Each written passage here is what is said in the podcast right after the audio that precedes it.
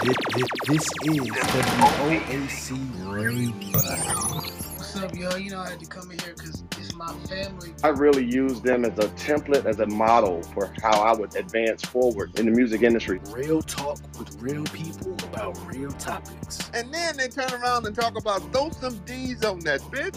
This is WOAC Radio. But I just met this bitch with a big ass and no legs, and I love her. How, how big is the ass? then? Powered by OAC Entertainment Incorporated. So I just want to say thank you, and I appreciate you guys very, very much. You know what? She's no longer part of Rhythm House Club. All right, welcome, welcome, welcome to another episode of WOAC Radio. Thank you so much for joining us. Of course, part of the original album club on Clubhouse.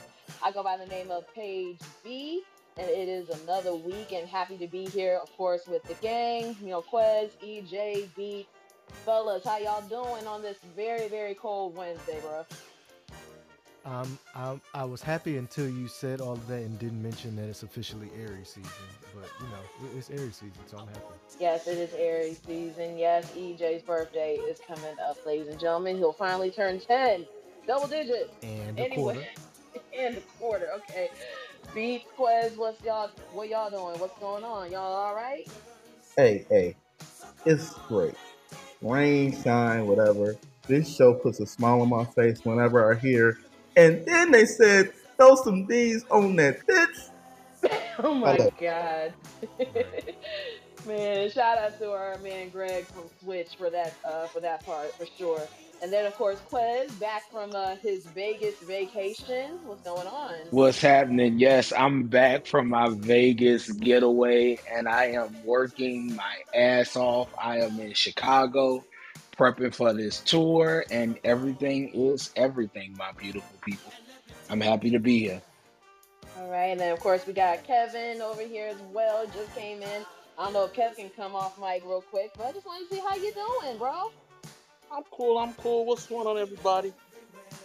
All right, all right. So we, We have finally get an intro from Kev. Kev, Hey, round everybody. of applause for that. Round of applause for that. Anyway. Man, all right. So we might as well not waste any more time. We have a packed show uh, going on today, but we're gonna try and keep it as you know manageable as possible. Because last time we spoke for three hours, and I'm not trying to do that again uh, because my voice is sore. Um, but let's go ahead. We as we started, we played some music to get us started.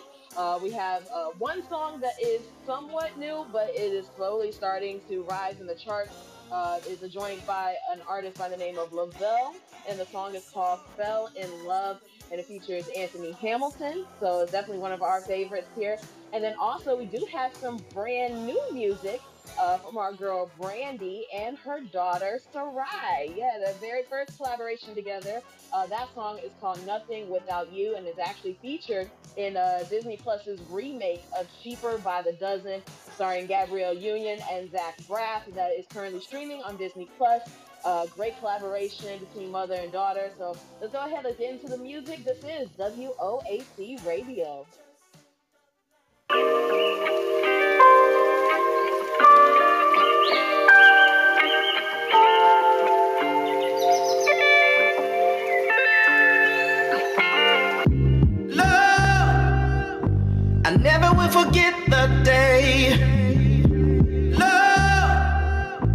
Rehearsing all the words I would say. Love, the weather was almost as pretty as you. Love, I was nervous, but still I had to get it out. Hey girl, here goes. Gotta let you know that it's amazing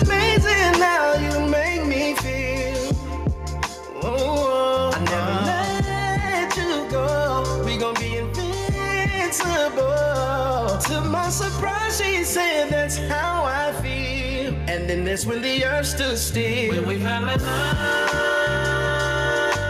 That's when my life found purpose. When we fell in love. I knew that I was done with searching.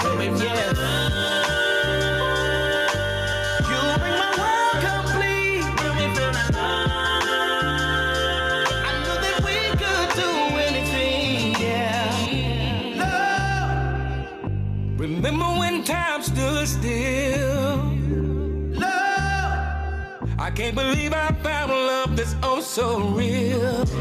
Love, I saw an angel the other day resemble you. Love, I was sure that love had come around. Hey girl,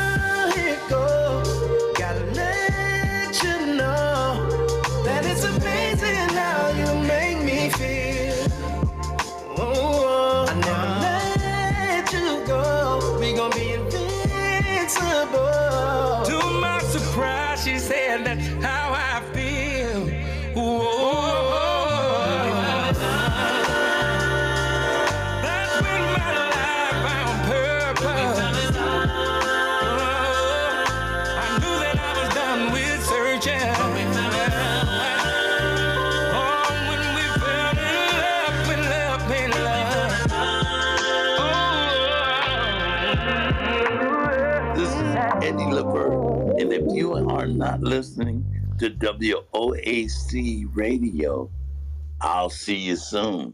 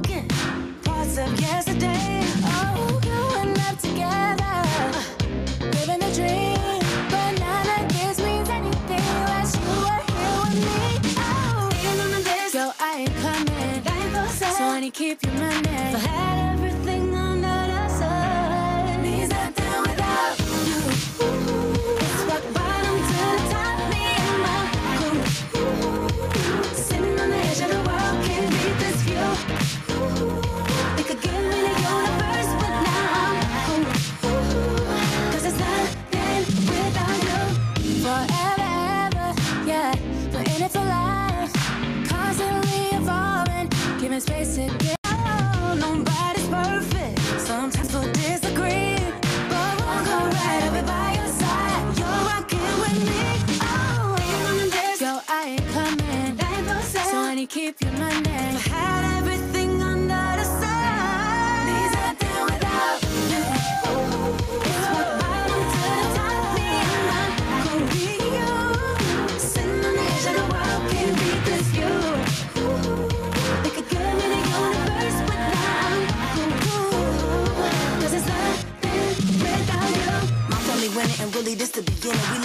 no ceiling. We speak the truth, no hard feelings. We ride hard for each other. Breaking bread, extra butter. We fit in perfect together. From here it only gets better.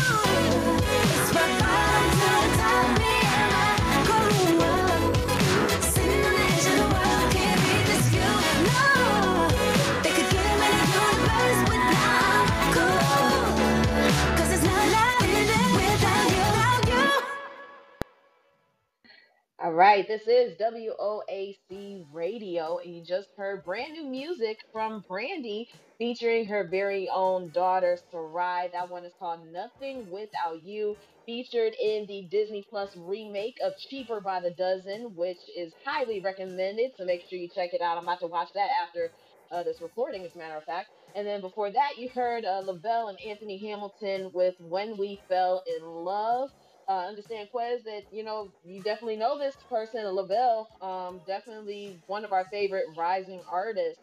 Uh, my boss actually interviewed him uh, for the radio station a while back ago too. So man, shout out to Lavelle. Yeah, Lavelle's good people. Uh, initially, he was signed to Eric Nolan Grant, who is uh, the third member of the OJs. He was signed to his label at first, Boy Wonder Records.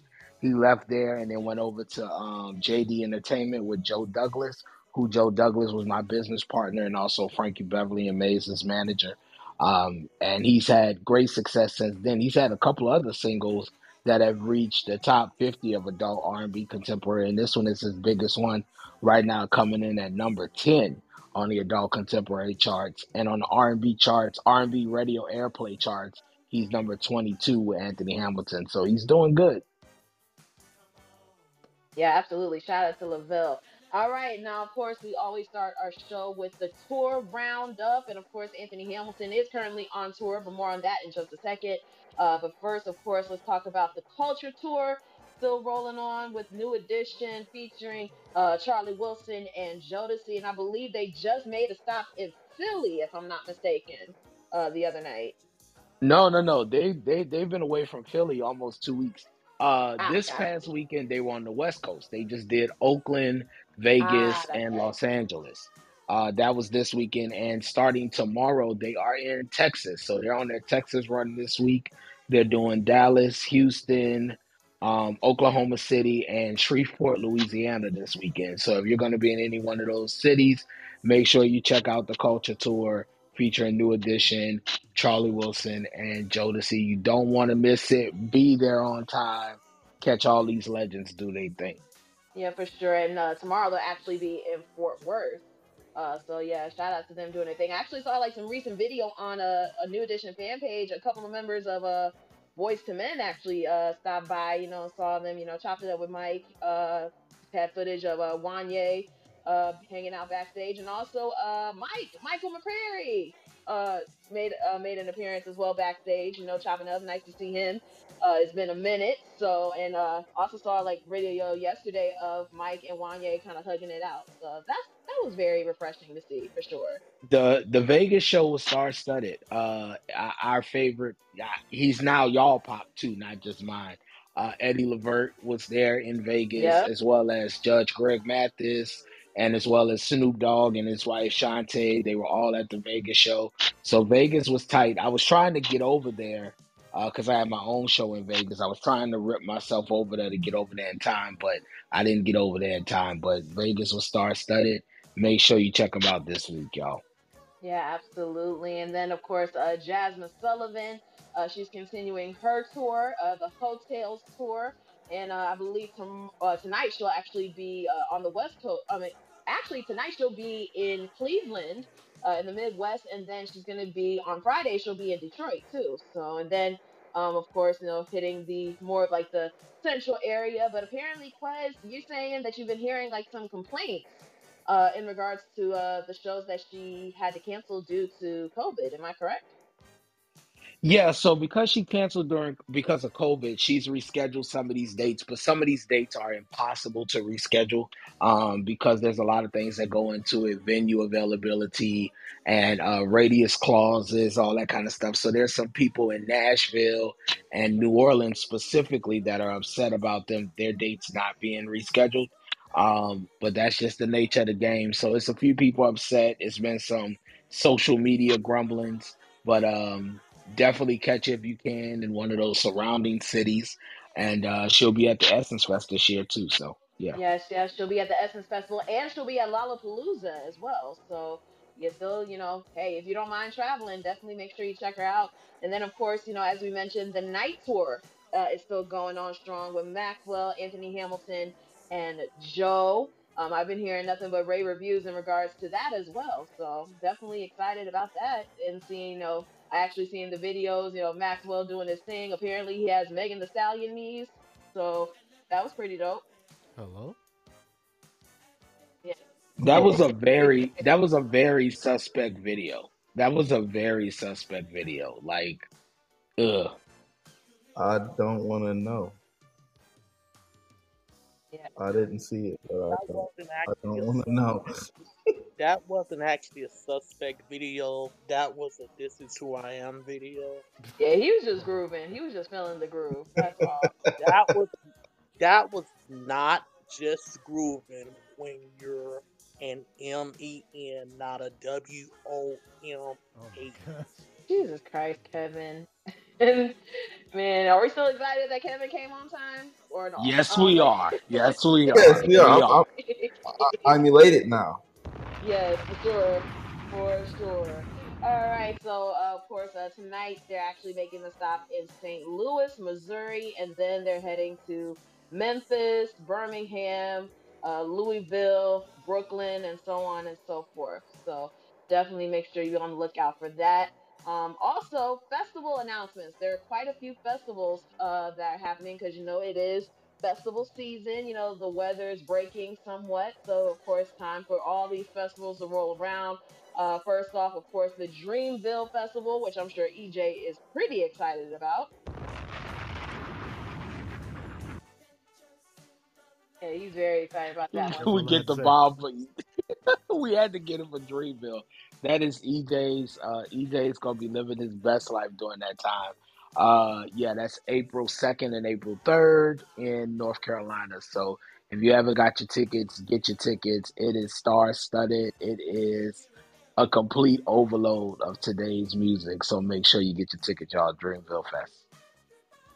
Yes, and make sure that you know Quez gets paid because his artist is on there. Hey, hey, saying. I got all my money up front. We already got paid without performing, okay? I got all my money up front, so it don't matter. got you, got you. But of course, you know Dreamville. That's J Cole's uh, festival, and of course he's gonna be on there. Ari Lennox, of course, is gonna be out on there. EarthGang, and also several other artists: uh, T Pain, Moneybagg Yo, Wale, uh, Wizkid, Morray, uh, Kehlani, Lil Baby, and many, many, many more. So you make sure you go ahead and check it out. Another festival, uh, Mary J. Blige. Yeah, she's having her very own festival as well, which I'm very excited about. Uh, so tell us a little bit about that.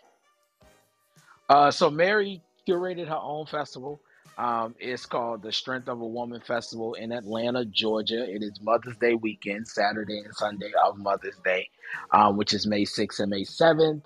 Uh, it will feature Mary J. Blige, Chaka Khan, Ella Mai, and quite a few other people as well, like the City Girls and Xscape. Make sure you check that. Oh, well, I can't even say make sure you check that out. It's completely sold out. Um, so if you didn't get a chance to buy tickets, uh, hopefully you'll get to next year. Mary said she's going to do this every year now, um, Mother's Day weekend, and not sure if it's going to be in Atlanta every year, but she's going to have the festival every year. So make sure you guys check that out. It's Mary in partnership with Pepsi and Live Nation Urban for the Strength of a Woman Festival. And speaking of Mary, if you can't make it to the Strength of a Woman Festival, no worries because she will also be a part of the Soul Beach Music Festival, and that is happening May 25th through the 30th, and that is happening, I believe, in Aruba. So that's going to be very interesting. And she's actually headlining uh, Saturday night, and of course, uh, New Edition will be out there uh, headlining Sunday, and then Friday uh, we have headliner Mike Epps. So definitely looking forward to seeing that. If you're looking to go ahead and make use of that uh, passport, go ahead and check it out. The Soul Beach Music Festival in the beautiful island of Aruba. Excited It's about the that. re- it's the return. We haven't had the Soul Beach Music Festival in over ten years, so it should be Wow. it should be great. And there's some there'll be more artist announcements for Soul Beach coming next week um, because they are still trying to curate that lineup. So make sure y'all tap in. Absolutely. And of course, speaking of returns, uh, also this year will mark the return of the Essence Festival of Culture. You know, the past two years uh, they've held it virtually due to COVID 19, but now they are back in person in the Big Easy, Quez's hometown, New Orleans, Louisiana. And uh, it's going to be jam packed. Um, of course, uh, Jazmine Sullivan, as we mentioned before, uh, she will be one of the headline. Well, she will be one of the performers uh, on the show. As far as headliners go, of course, it kicks off uh, June 30th with Kevin Hart as a headliner. And then on uh, July 1st, we'll have Nicki Minaj. On uh, July 2nd, it will be Janet Jackson. Janet Jackson doing a lot of these festivals too. I ain't mad. And then, of course, uh, New Edition serving as the headliner for Sunday. And will also feature additional performances from, uh, as we mentioned, Jazmine Sullivan, the Roots and Friends, Summer Walker, the Isley Brothers, DJ D Nice, and many, many more. So, Quez, are you going to uh, Essence Fest this year? I'm I have you are. I have never missed the Essence Fest ever. Um, I do Essence every year. I'm so excited that Essence is back.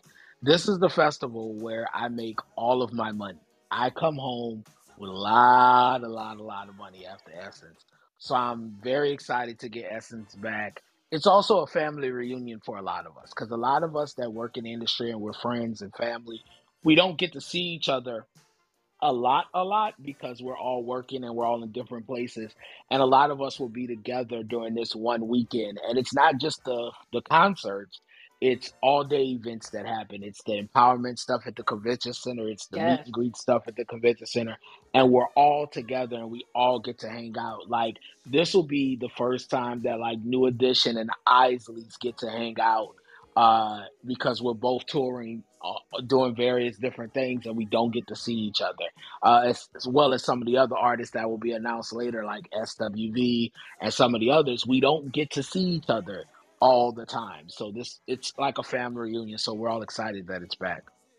Yeah, uh, one of our listeners uh, in the audience was definitely looking forward to you mentioning SWV being out there. So, yep, yes, they're going to be out there too. Um, so yeah, definitely looking forward to seeing you know the highlights of that because you know a sister's poor and I can't go, uh, but it's all good and uh, also nice to see you know Janet Jackson out and about. She's doing some heavy festivals like this season because you know she's mostly in London, but she'll be out here for a minute. You know with Essence Fest and the uh, Cincinnati Fe- Music Festival. Um, and also she'll be performing with New Edition at the Kentucky Derby this year too. So yeah, this is gonna be a jam-packed summer for sure. All right. Well, um, before we get into our next uh music break here. Oh, actually, before before that, we got to talk about the Full Circle tour. Uh, because you're definitely uh, getting ready to. Uh, you guys are in the middle of rehearsals right now. Of course, the Full Circle tour. That's including Kem and Babyface, uh, hosted by Sherri Shepherd, and also I understand Kevin Ross was just added to the lineup for uh, select dates as well. Yes, so the days that Sherri Shepherd can't be there, which will be um, basically the week of Mother's Day, we will have Kevin Ross there. So he'll open up and do like a 15 minute spot. And then we'll have the local radio host host um, the show since Sherri can't be there. But yeah, Kevin was just added. I'm actually in Chicago right now with Kem and our band as we rehearse, getting ready for this tour. It's going to be amazing. Make sure you check out Babyface and Kem on Instagram um, as we are doing uh, as as Babyface is showing you how he rehearses and how he gets ready by uh, being cool as hell and walking on a treadmill in a full three piece suit. Uh, and then by harmonizing with his background singers. It's going to be a great tour. You guys make sure you get your tickets. We are going to be on the road for seven weeks. So make sure you guys get your tickets now. You can get them on Ticketmaster, the Full Circle Tour, y'all. Yeah, shout out to Detroit's own Kim, and of course uh, the big homie Babyface as well. Now, before we get into our next music break, You're welcome, girl. Oh God, beats. Okay, before we get into our next break, uh, gotta say, you know, rest in peace to uh, gospel legend LaShawn Pace, who passed away earlier this week, Monday. I believe it was Monday morning at the age of 60. Uh, she's been dealing with some with several health issues. She was actually on dialysis, awaiting a kidney, and she passed away from organ failure. Of course, best known as one of the anointed Pace sisters, as well as being a solo act uh, behind such major gospel hits like I Know I've Been Changed, as well as Act Like You Know. And of course, Act Like You Know recently became a trend on TikTok. And uh, according to her sister Lydia, you know, she was so excited um, that she was actually in the process of working on new material uh, at the time of her passing. So we definitely want to take the time to acknowledge the late great LaShawn Pace, and of course, love and prayers to her family. All right, we're going to get into some more music, and after that, we're going to talk about the iHeartRadio Music Awards, talk about some of the winners and performances. So right now, here's After Seven with No Place Like You, right here on WOAC Radio.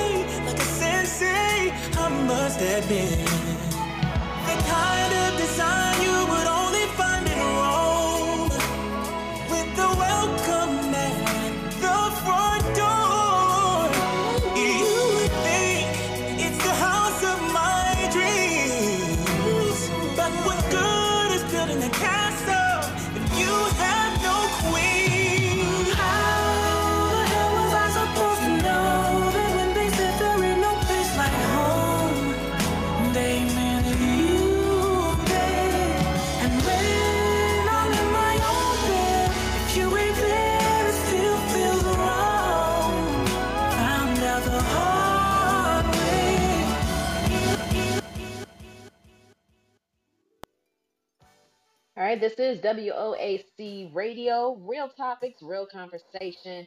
And of course, that was after seven with some real music right there. No place like you. Anyway, let's get into uh, some music news here. Now, of course, last night was the uh, ninth annual iHeartRadio Music Awards that went down in Vegas, uh, hosted by the legend LL Cool J, uh, who also performed. Uh, he opened with a medley of his tracks. Um, and yeah, definitely some amazing uh, performances, amazing clips, and of course, we got to talk about the winners. Uh, the big winners of the night, I would have to say, uh, Silk Sonic. They ended up taking home three awards last night. Uh, ended up winning Best Duo or Group of the Year. They also won Best R&B Album for An Evening with Silk Sonic and Best R&B Song for Leave the Door Open. Who is the second biggest winner tonight was? Before you go, Kev, we we get no bomb drop or no applause from EJ because he don't like Bruno Mars. it was.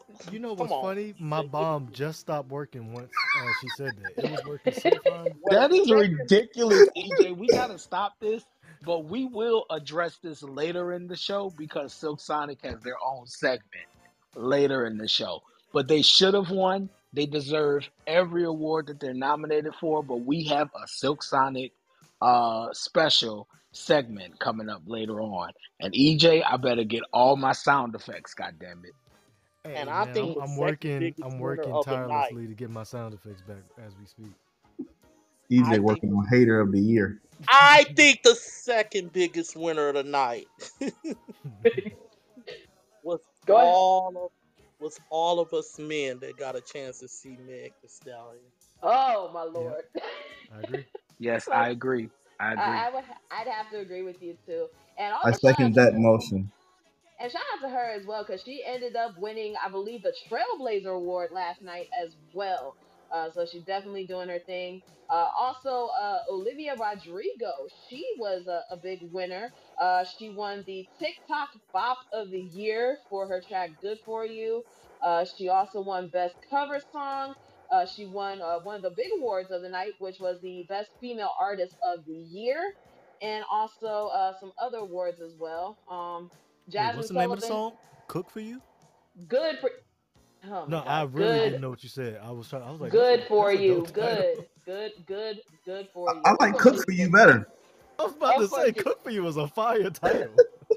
Of course, of course, y'all would think so, you Neanderthal bastards. Anyway, uh, also, uh, Lil Nas X, he ended up winning uh, Male Artist of the Year. Also, some other awards went to uh, Foo Fighters. Uh, shout out to Dave Grohl.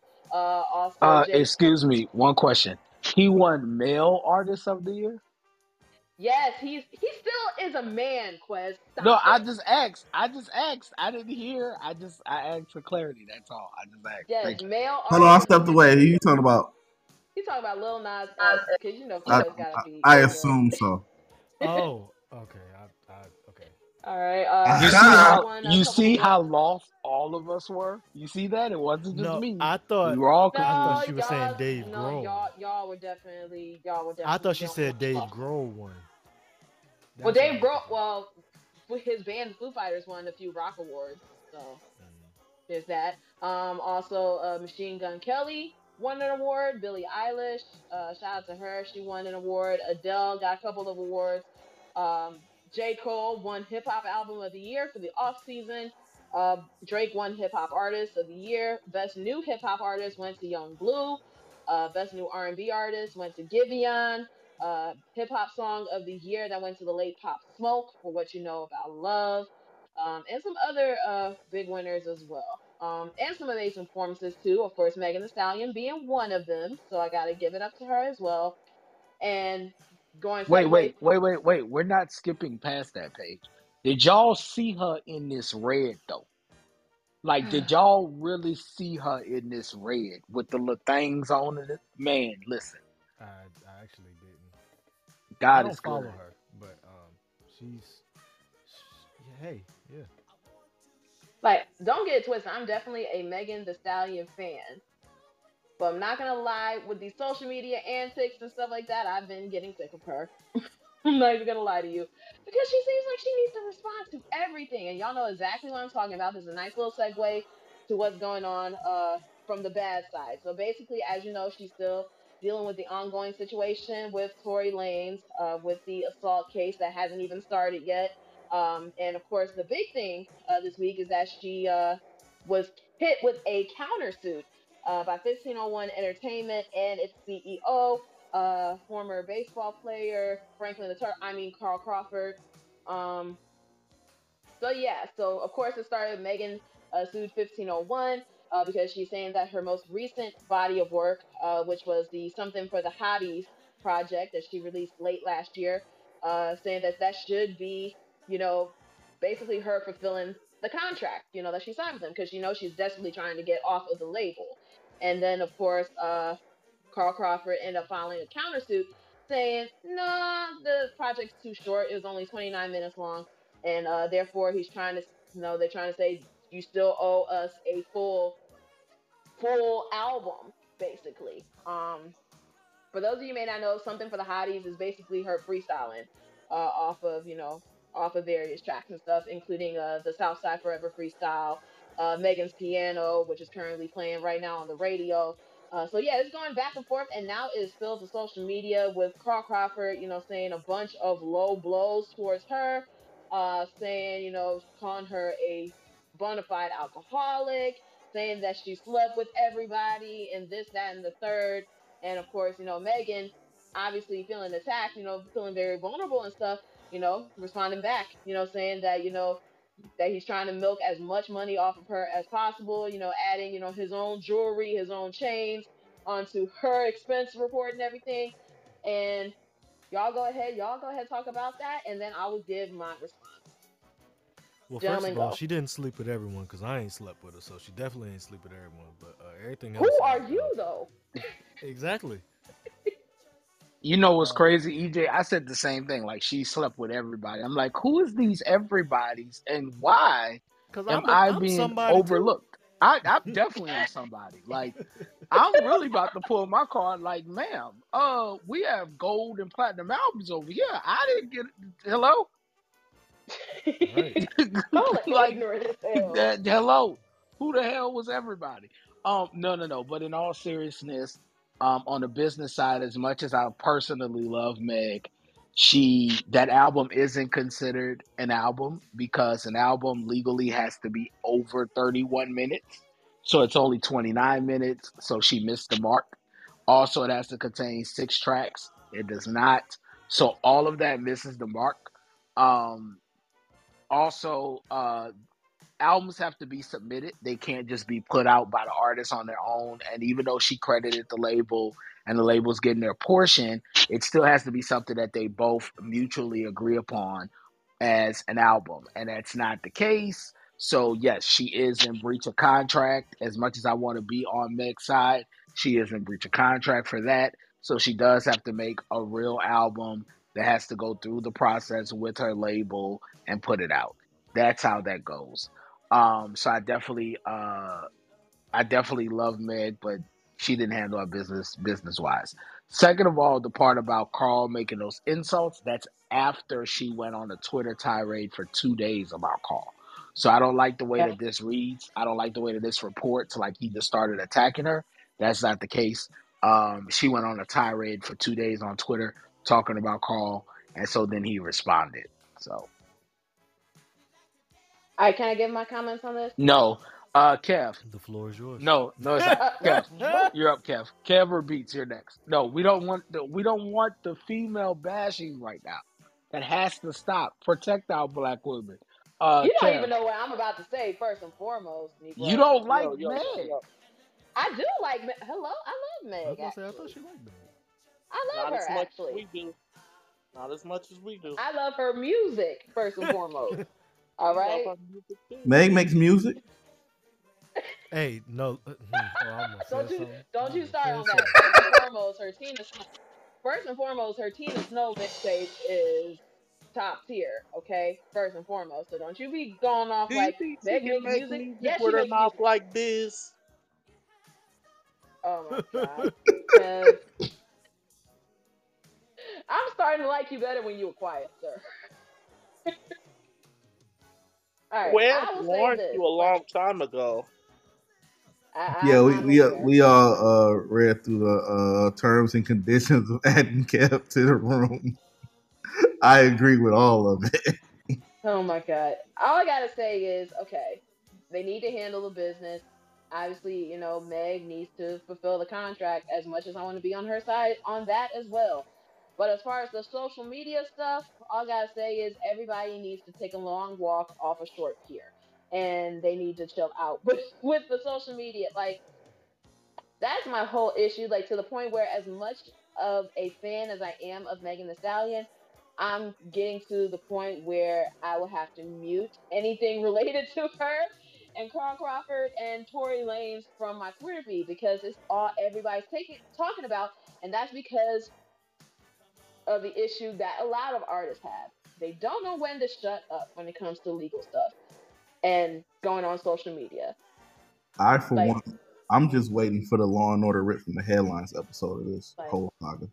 Man, all I gotta say is like they don't know. Like for some reason, I don't know if they believe that the court of public opinion is stronger than the actual court of law and holds more weight. They just need to stay away from social media in regards to that. Like as Lil Wayne said, real G's move in silence like lasagna. They Oh just need God. to. They need to go ahead. Not Paige quoting Lil Wayne to put mean- the emphasis on a news story. But no, on in this situation, they they just need to move in silence. You know, handle the stuff in the courts.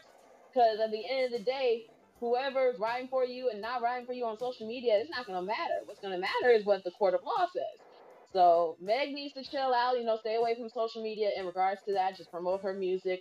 Carl Crawford, he's he needs to go ahead and uh, shut his turtle, enough the Turtle Club head ass up and handle his own business.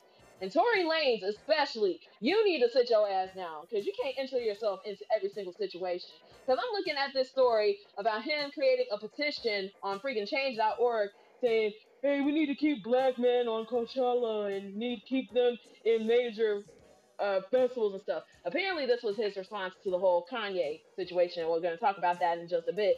But bro, everything ain't about you, all right? Like you don't have to, you know, enter your we represent lollipop guild head ass into everything, all right? Just you just need to hush and handle your legal situation, all right? Just handle your stuff. And that is all. And I love Megan Thee Stallion. I'm rooting for her. I love her music. Where, where would this show be without a page rant every now and then? Oh, it happens. It happens. All right, move. EJ, where are the bombs? like. He hasn't had his Similac this morning. That's that's what happened. There now it's working after I finished it for like Yeah, a whole you know that Silk Sonic thing. I think it, it detonated my bomb. Oh, I'm shut trying up, to get it right. I'm trying to get all the powder and whatnot back. All right. Well, on to uh, Miley Cyrus. Uh, she was like one inch away from her own like freaking manifest situation. So apparently, uh, her plane in uh, South America had to make an emergency landing recently uh, after facing some severe weather conditions, and her plane ended up being struck by lightning. All right. So uh, she wrote on Instagram uh, that she was apparently on her way to uh, the music festival called Asuncion Nico. Axon, however it's pronounced, but it's in uh, Hello? Paraguay. It's Oh, in I thought she Paraguay. was. I thought she was choking on a Jolly Rancher. Shut up. But anyway, it's a festival in Paraguay. Uh, she was en route there, thought but she was in the Matrix. ha ha ha. Uh, but apparently, you know, she had to make an emergency landing. Uh, she said to my fans and everyone worried about hearing about my flight to Asunción, our plane was caught in a major unexpected storm and struck by lightning. My crew, band, friends, and family who are all traveling with me are safe after an emergency landing. We were unfortunately unable to fly into Paraguay. I love you. So, as a result, because of the weather, uh, it was actually a multi-day festival, but the whole festival ended up being canceled uh, due to the weather uh, for safety reasons. Uh, but she actually posted a clip on her Instagram, and you can of course check it out in the Shade Room. Uh, just a small clip of apparently what happened like the moment that the plane was struck by lightning.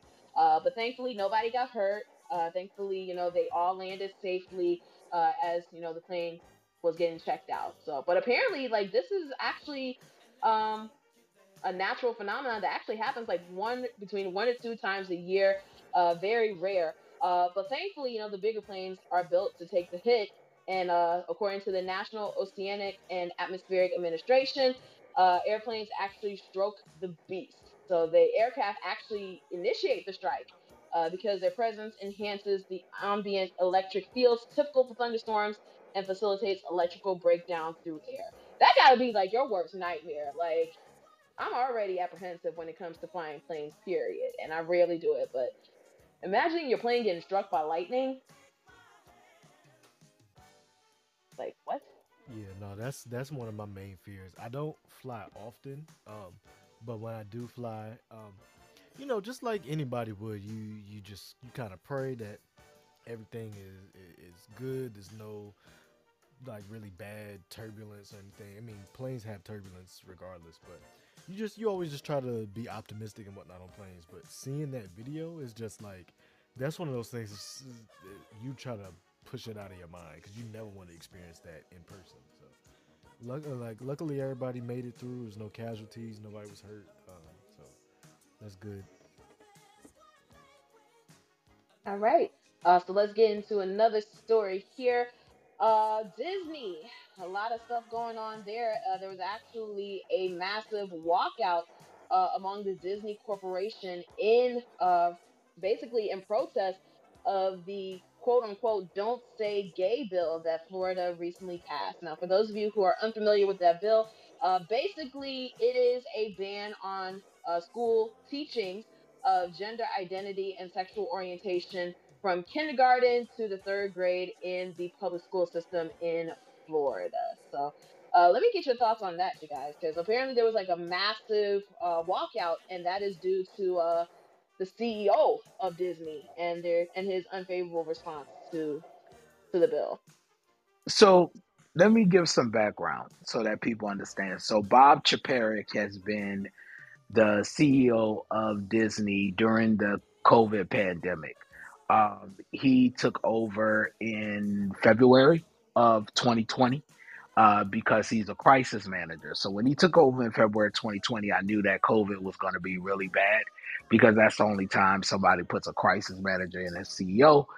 I'm not really aware of why he's still CEO now, seeming that Disney as an operation is 100% back operational. Um, so I'm not exactly sure why he's still the CEO. I don't know if that change of guard is going to happen soon, but nonetheless, uh, Bob has stood in support of the bill. His main residence has been Orlando, Florida, uh, where Disney World is, and he has stood in conjunction with some Republicans there who supported the bill and who voted to get the bill passed, which ticked off everybody else in the Disney Corporation essentially. The Disney Corporation is not just Disney, it's also ABC, it's Hulu, it's ESPN, uh, it's Freeform, as well as a ton of other entities. Yep, Um, FX as well. Correct. So, essentially, uh, essentially, the Disney Corporation is known as a super liberal corporation. They are vastly, vastly, vastly filled with liberal people, as well as those who identify with the community. So it ticked the entire corporation off that the CEO is not backing the majority of the corporation, and so that's where that came from. And yesterday, they walked off. Um, a lot of people walked off set. The cast of Raven's Home which includes Raven-Symoné, uh, all walked off a set yesterday. Kerry Washington in the movie that she's producing right now, they walked off a set, and uh, the list goes on and on. It was a huge thing. Uh, all of Burbank walked out of the Disney offices. Everybody in Burbank at those Disney offices walked out and were walking down the street.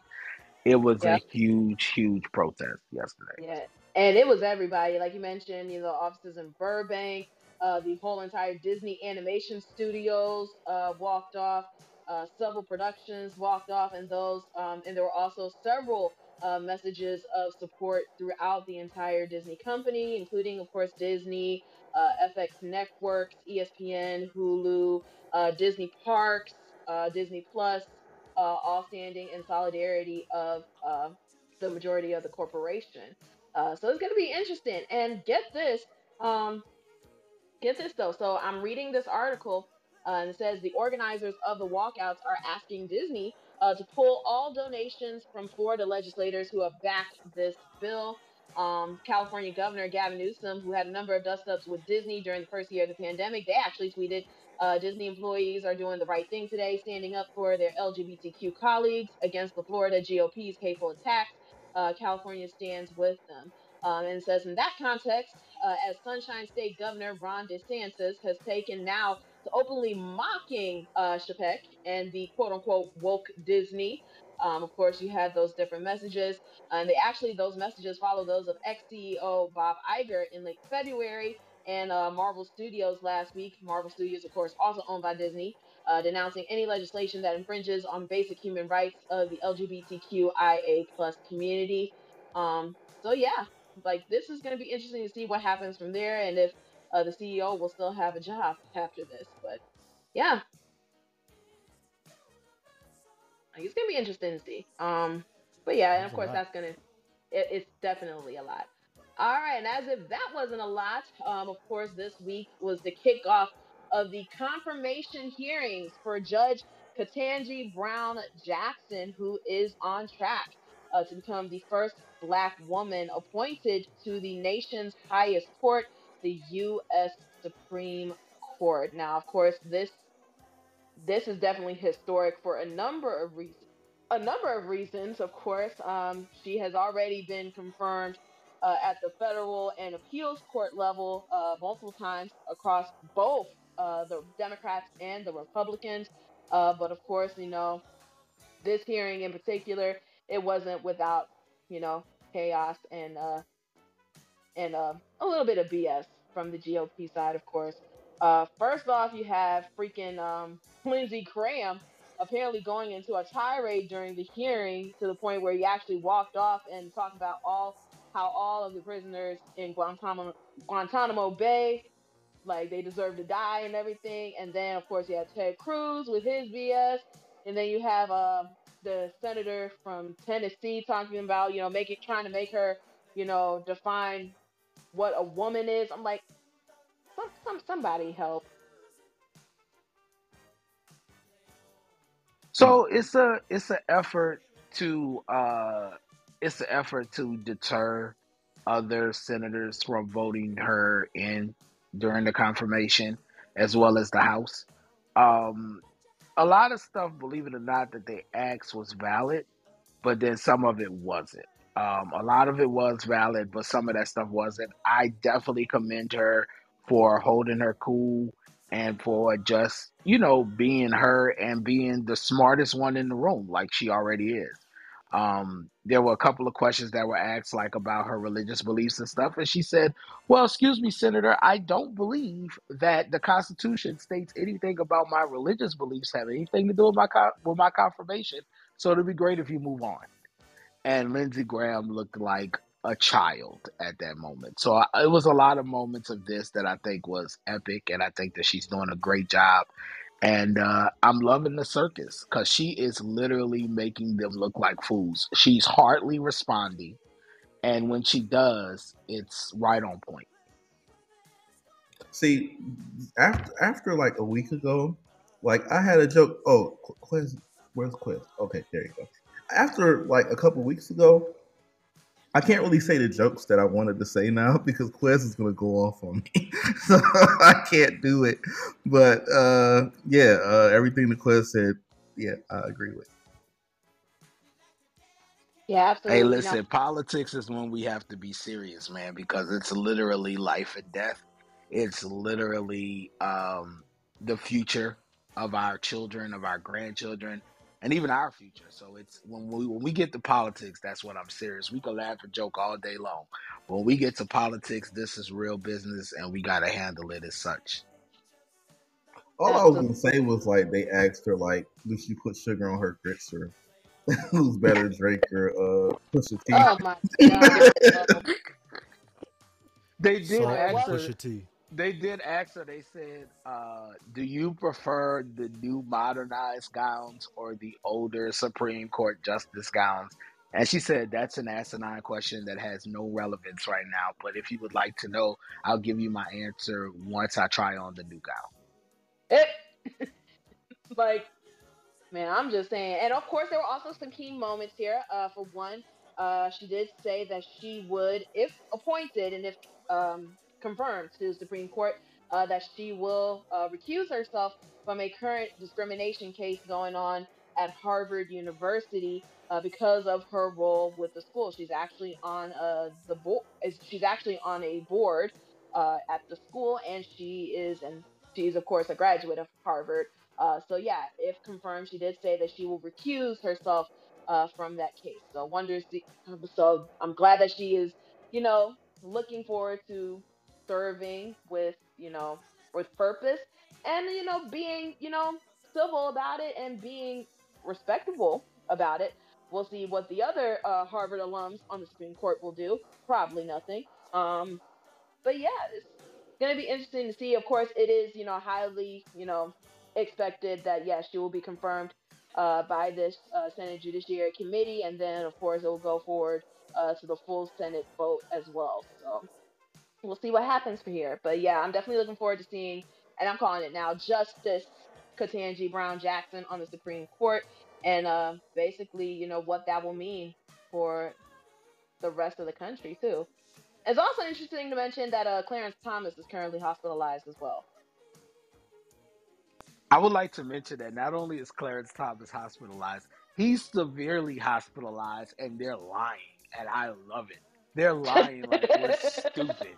It is the funniest thing in the world. He went to the hospital with flu-like symptoms on fucking Thursday, and you mean to tell me this is not serious? Get the hell out of here. Then you're telling me that you think he's gonna come home Thursday, Friday, or Saturday? That is a lot of a lot of leeway. Like something's wrong here, and I would like the truth. But you don't have to give me the truth. It's fine. We can nominate another Supreme Court justice. We appreciate it. I mean, it's gonna be interesting. I mean, especially you know with the investigation into his wife, but that's a different story for a different day. Um, but anyway, we're gonna get into another uh, music break. After this music break, we're gonna talk about a new COVID variant taking over Eastern Europe and moving west, and also Chris Brown exposing the woman that has accused him of sexual assault. This is WOAC Radio. Charlie Wilson, KC, Johnny Gill, no stopping us and Babyface too.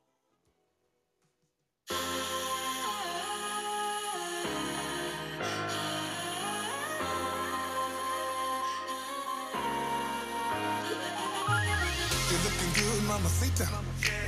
I've been in love since And on a scale of one to ten, you a number that the world can't comprehend. Uh, what you sangria? I see you moving ballerina. You take me higher than a plane. Got me tipsy on your love like sweet champagne. Let's keep the music playing while we dance all night, never letting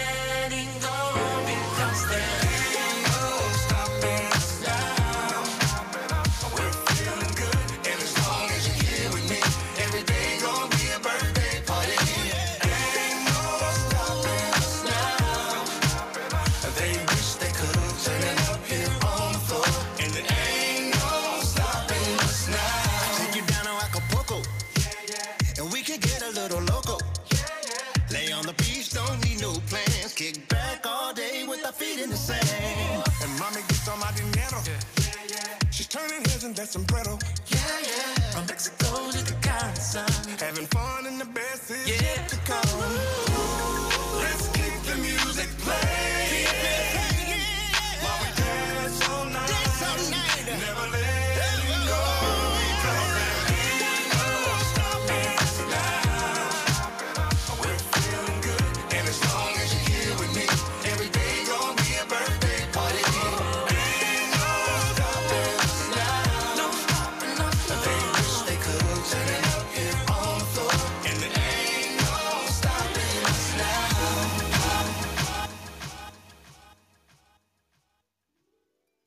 Right, this is WOAC Radio, Real Talk, Real People.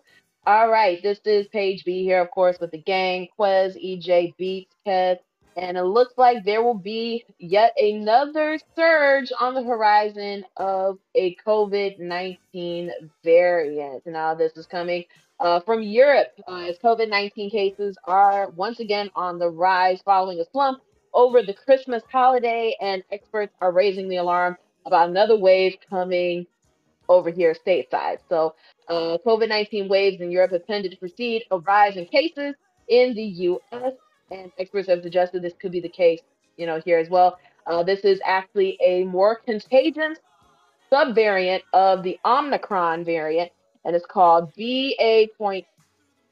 So, uh, let's talk about that. As of uh, March 21st, uh, BA2 uh, made up 82% of sequenced cases of COVID 19 in the UK, as well as 54% in Germany, 48% in France, and 48% in Italy. Uh, and hospitalization is also on the rise in France and the UK. However, both governments have said that more people were being admitted for other reasons and just happened to test positive for COVID 19 while in the hospital. So I'm so sick of COVID 19. Uh, but you know what? Um, let me get your you guys' uh, thoughts on this. I'll say this. Um, I'm upset because I just got my life back. Um, you know, the the end of 2021 took me, you know, catching up on bills and trying to get life back on track. And now 2022, my life is on track. All of my artists are doing phenomenal. This tour is getting ready to start. I'm upset. Like, I really hope this new variant does not put a, cho- a chokehold on our country because um, I, I was just getting back to normal. You know what I mean? But we have a call tomorrow about this UK tour that Shalamar is doing, as well as um, the Whispers and the Isleys as well. So we have to have a conference call about that tomorrow. And nine times out of ten, it'll probably be canceled because the UK don't play. But um, I'm hoping that this new variant doesn't take over America. That's my prayer. Can I have a request if we can do a poll on our Twitter to see who has the most variations of COVID 19 or Air Jordans? Because I think at this point they're about neck and neck. Jesus Christ, Yo. EJ. Dog, no. The same thing for a while. How many cousins do COVID have? We're going to start calling it COVID wins. That's how many variants COVID way. of COVID 19 it is. COVID is a win. I'm sorry. Nah, nah, nah. It's a little bit worse. It's probably Kardashian. No, I'm No, I was about to say the Um, Wayans. The Wayans actually bring joy to people's lives. So I don't know. Yeah. but here's the thing, like it's it's kind of an interesting turn, and I think this is where we are heading with it. I think it's getting to the point where COVID nineteen is going to be more of an endemic, um, as opposed to being, you know, a pandemic or, you know, an epidemic. So when we say about endemic, an endemic means basically that is going to be around, um, it's not going anywhere, but it will be pretty much stable enough to where we can have a grasp at it, and it will be more so of a seasonal thing, kind of like you know chicken pox and the seasonal flu.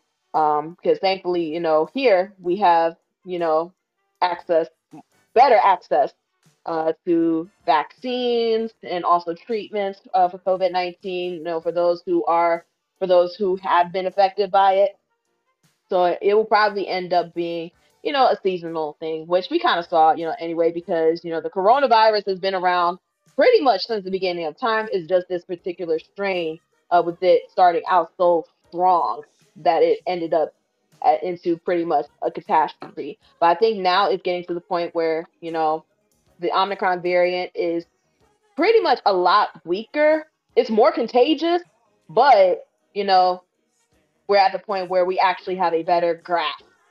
I just want to So it's going to say, be interesting. I just want to say thank you so much for explaining what an endemic is. Um, as a guy that did not go to college and barely made it out of high school, I appreciate that definition. Because when you said endemic, I said, "What the fuck is happening?" I, I I was lost. So thank you, thank you for explaining it. Appreciate it. I actually found out the other day too. I'm not even gonna lie to you. So basically, an, an like an endemic, you know, as opposed like in regards to you know to diseases, is basically something that's regularly found among particular people or in a certain area. So it is like you know the flu, like chickenpox, where it is highly contagious, but with But this it's here like ma- it's Yeah, she manageable. she said endemic. I thought she was talking about an unsuccessful old Motown group. I'm just like, I ain't never heard of them. They got 45. Ladies and gentlemen, the endemic. right. Hey, EJ, you know what's crazy? You would be the one out of us to know the group because you Right, always exactly. know. I never heard of the damn endemics. Right. I was about to say that's uh, fire. I'll chop And they up in still better than the four real top. Hey, hey, hey, hey, hey, no four top I was about to say, slander I'm about in to chop here, some damn endemics up in the MPC. Like, ain't no damn freaking four top slander. Not on my watch, Mr. Motown freaking tour guide. Anyway, all right, so so let's talk about uh Chris Brown here. Now, as you know, earlier in the year, uh, he was slammed with a twenty million dollar lawsuit by a woman who claimed that he drugged and raped her uh back around the new year, um, basically, and uh apparently it's all a bunch of cap because he actually released uh, a couple of weeks ago text messages from the accuser uh, saying that not only was the interaction consensual, but she actually continued to contact him months after that, asking, you know, when are they going to hook up again? You know, do you have the E? I just want to, like, screw with you. And basically saying that she, and part of my French here, he was the best dick that she has ever had, ladies and gentlemen. So yeah, turns Wait a minute. No, no, no, no, no, no, no, no. You're not gonna drop the bomb on that and oh. not drop a bomb on Silk Sonic. You are suspended, bruh. Don't drop the bomb on the D. Don't do that. Hey, What is Joe, wrong with you? hey, when you put it that way, I feel yucky. Yes, you should feel yucky. oh my god. So yeah, basically, you know, this was a case of a woman of a woman scorned because you know she kept on continuously, you know, harass like harassing him, sending her sending him nudes, you know, sending him voice messages saying, you know, I really want to fuck again. And once again, pardon my French, everybody uh, in the audience. But yeah, it Girl, we all basically speak French. You good? it basically shot her accusation to shit because immediately after the text messages were released, her lawyer ended up dropping her. And the case ultimately ended up being dropped or is in the process of getting dropped. But it's like so freaking that's excellent. scary. That's that. No, it's not scary. Let me explain something. This has been going on for decades. For decades, where it's a man that has money and has status, and he decides that he doesn't want to rock with you anymore. And so what they do is they claim rape. It's happened all the time. Me and Kevin have stories that can last us until next year if we start talking right now. And I'm just happy that technology exists and you can show that because these text the first text message he sent he showed was from the night the day after where she said you're the best i ever had. It was great. I can't wait to get with you again. Shawty, if you got raped or sexually assaulted you won't be saying that. And then when he didn't respond after a few days you amped it up and the next thing you know it's a sexual assault. Get the hell out of here okay? You're a groupie. You you you had your moments. You mad that the moment did not turn into a week, but you got your moment. It is what it is. Move on. Take your L in silence. Move on. I'm so glad that this happened because if if if, if this this shows that it can happen and people can be blasted and put on blast and put on front street. And I'm glad that she was. I'm glad it happened. And I hope the rest of the women in the United States and abroad will use this as a cautionary tale because y'all are ridiculous for doing this ignorant ass shit. And I'm Nigga, what you mean, y'all? Hello? I'm not talking to you, Paige. It if it don't Okay, apply, thank you. let it fly. Let it fly, yeah.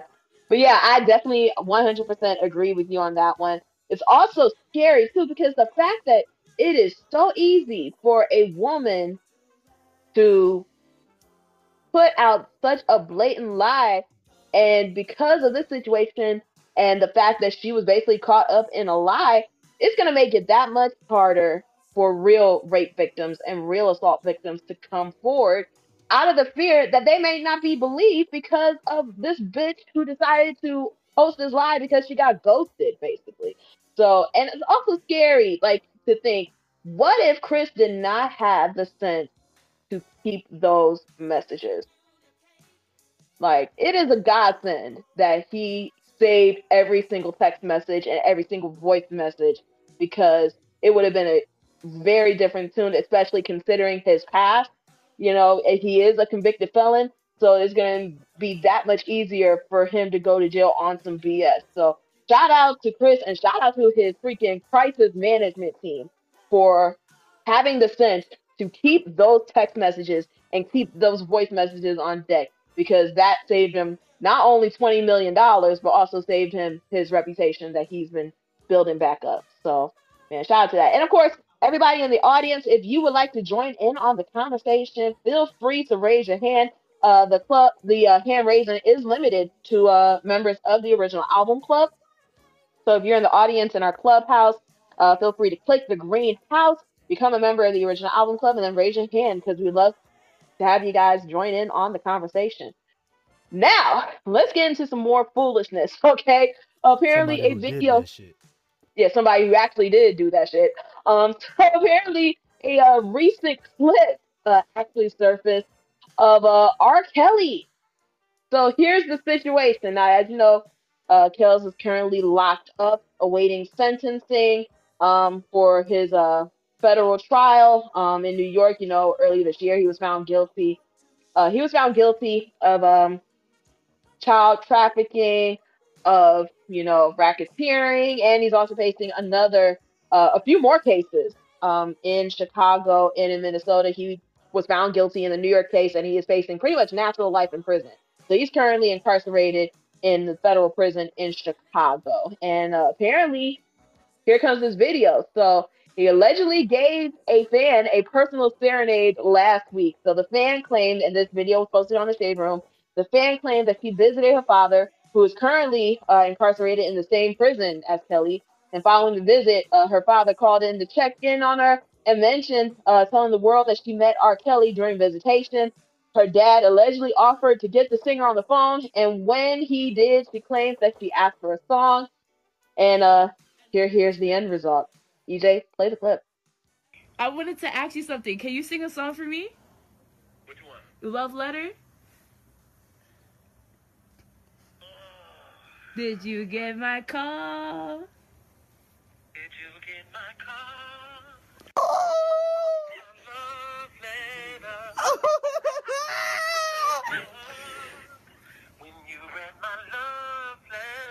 Yes, Thank you. Now she claimed that the moment was not in exchange for anything. But let's keep it G. You know he is singing for Ramen Noodles because the dad forced it to. Let's let's let's keep it G. Like how low did you have fallen to now you are singing on demand for mm-hmm. honey buns and freaking Faygo soda? Like what's going on here, bro? Were they, were they were, were they shrimp or chicken? Because if it's Oriental, then that's a that's a real low. But if it's if he's singing No. for shrimp or chicken, then that's understandable. No, no, if it's soy beef sauce real flavor. low. Like it's soy sauce flavor because they don't even call it Oriental no more. They call it soy sauce. Okay. Yo, well, you know, yeah, because that's flavor. racist. Um, you know what's crazy is that it probably was none of that. Like, it probably was just that R. Kelly is friends with this inmate. This inmate probably is looking after him, holding him down.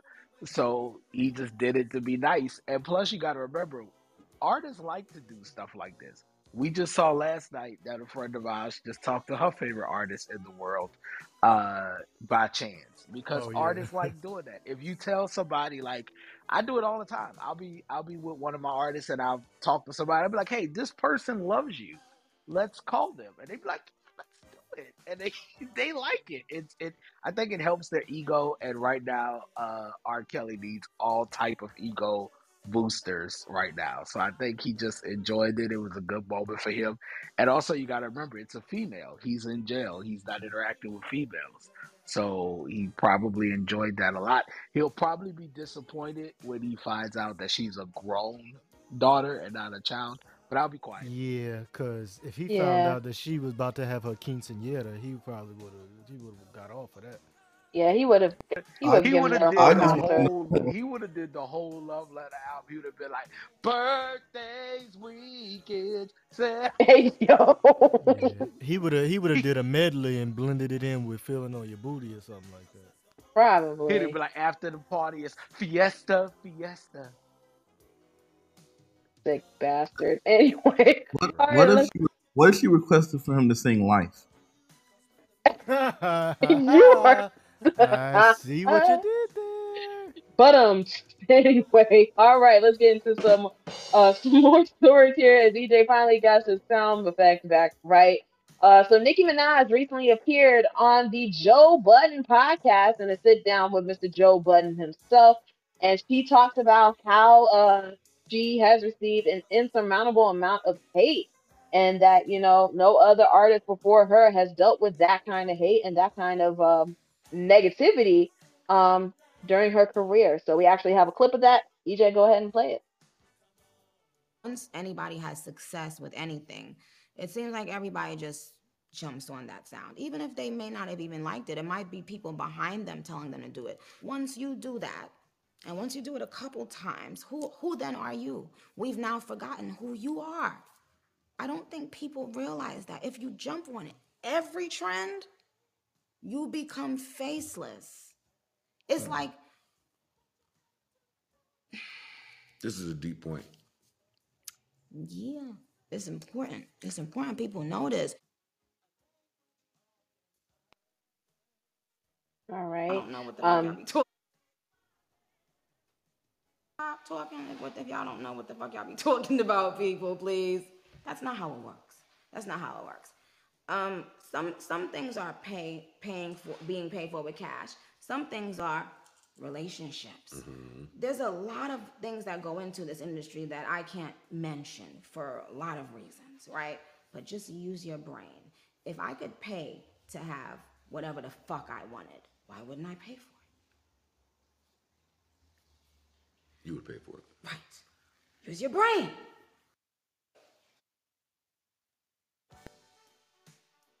Right, that sounds like her version of the R. Kelly interview with Gayle King. I'm not even gonna lie to you. Uh, so basically, um, of course, that's part of the interview that she did with Joe Budden. Uh, basically, um, yeah, what you guys think about that? So between this interview and then me going down the Nicki Minaj Twitter rabbit hole the other day, I don't know why you I did that. shut up, EJ. I have now become a Nicki Minaj fan. Now, prior to this, I wasn't a fan of Nicki, but I also wasn't a hater. I was just like, it's Nicki Minaj, whatever.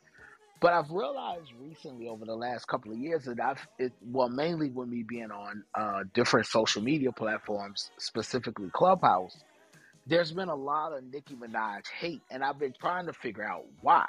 Now I know all the great leaps and bounds this woman has made, and I knew her before she was, you know, this huge star back when she was signed with the Full Force Brothers. Um, but I'm trying. I was trying to figure out where all this hate came from. So as she was explaining herself on Twitter after I watched this interview, I went and I was doing like some fact checking, and then I was checking some things that she did compared to other artists, and some stuff that people were complaining about with her that I'm watching other artists do as well. And I've come to the conclusion that actually Nicki Minaj is right.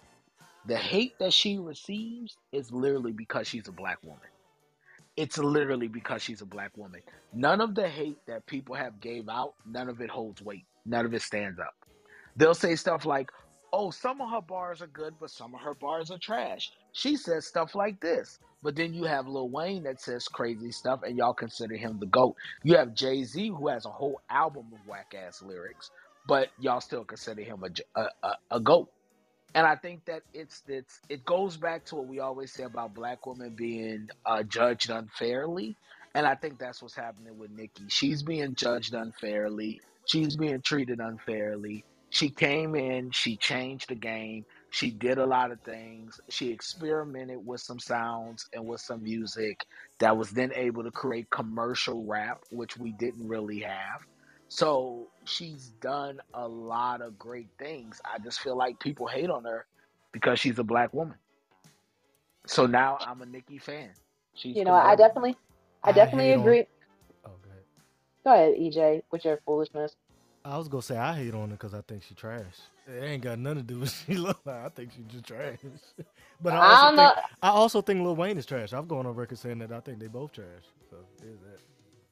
I mean, but you can't explain much, you know, coming from a man who thinks Bow Wow is the God MC. But anyway, He is. He sold um, three I million agree, on his first album at 13. but I agree- but I agree with what uh Quez is saying. Like, it's a lot of pressure for female artists, especially you know now, you know, starting with Nicki and then moving on to other female artists in the genre where they pretty much out rap a lot of these male artists out here. Let's keep it a buck because Nicki Minaj is definitely one of the biggest, one of the one of the best spitters out there in like the past 10, 15 years.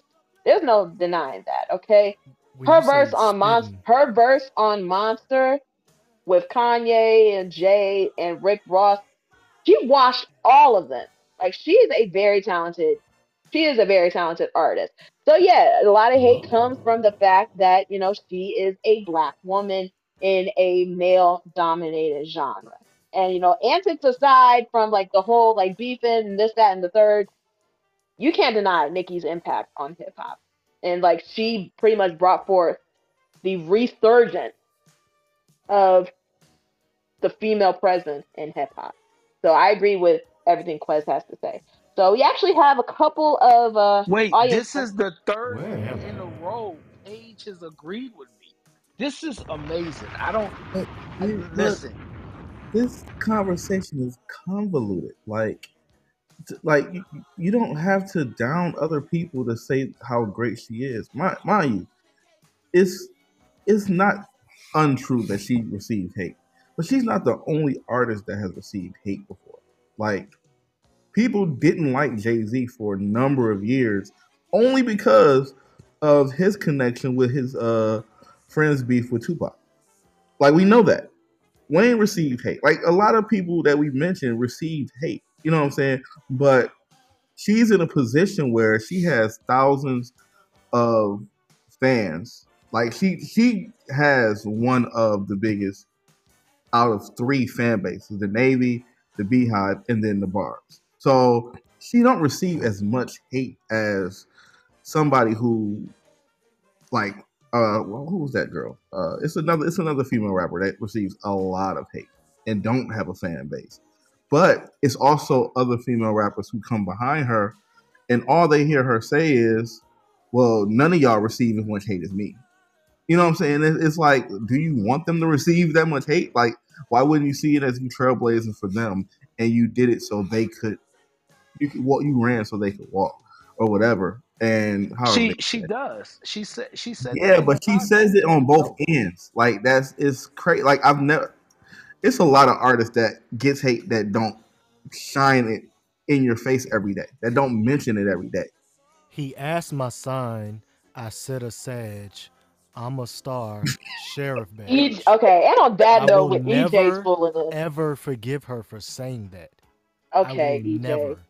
Okay, EJ. Well, we have a couple members of our audience uh, that want to chime in as well. Uh, first off, we'll go to our guy Russ. Russ, how you doing? Hey, what's going on? Doing well. Good, good, good. So, what So your he come up here with his sexy one nine hundred.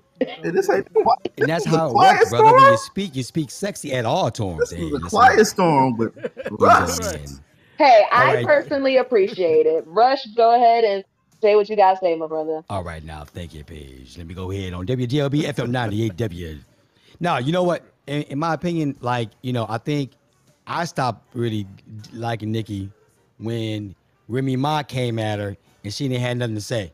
You know what I mean? And that was like she put a like a straight song aimed directly at her, and we all saw it, and we were watching, watching, watching, watching, and then it was like, oh, well, you know, and that is how I was like, eh. So I mean, like, well, well any anybody, if you're the fact that you have haters means you're doing something well, or that you're doing something, you know, good enough to warrant having haters on one end.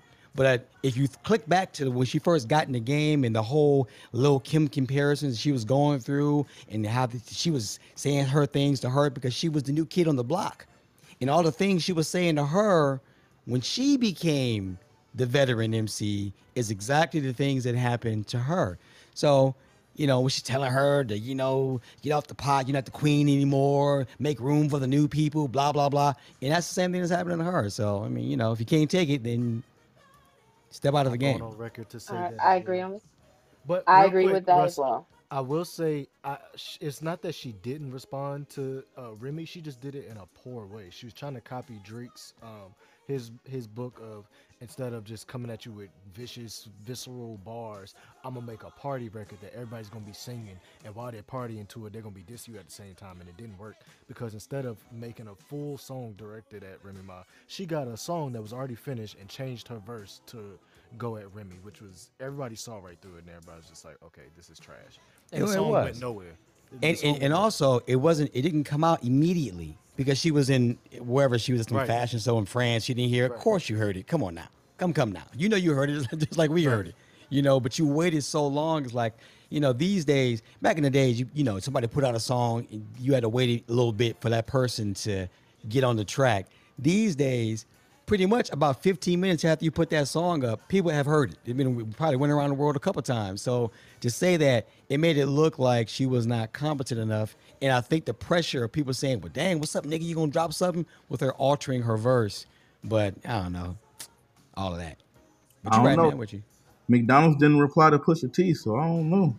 you said, There you yo, but that, that but that just came out though. They they coming though. They come, right, they're gonna come with the McNuggets. Oh my gosh. Well, Hey, thank they- you, they- Russ. they- Hang hey, it up listen. flat screen. Oh They God. put listen, listen. They already put out their uh their uh bid to the ad agencies that they needed a record allegedly. I'm not Word, saying- did they I'm- for I'm t- real? allegedly. Yo. Yeah. Wow. Yeah. Wow.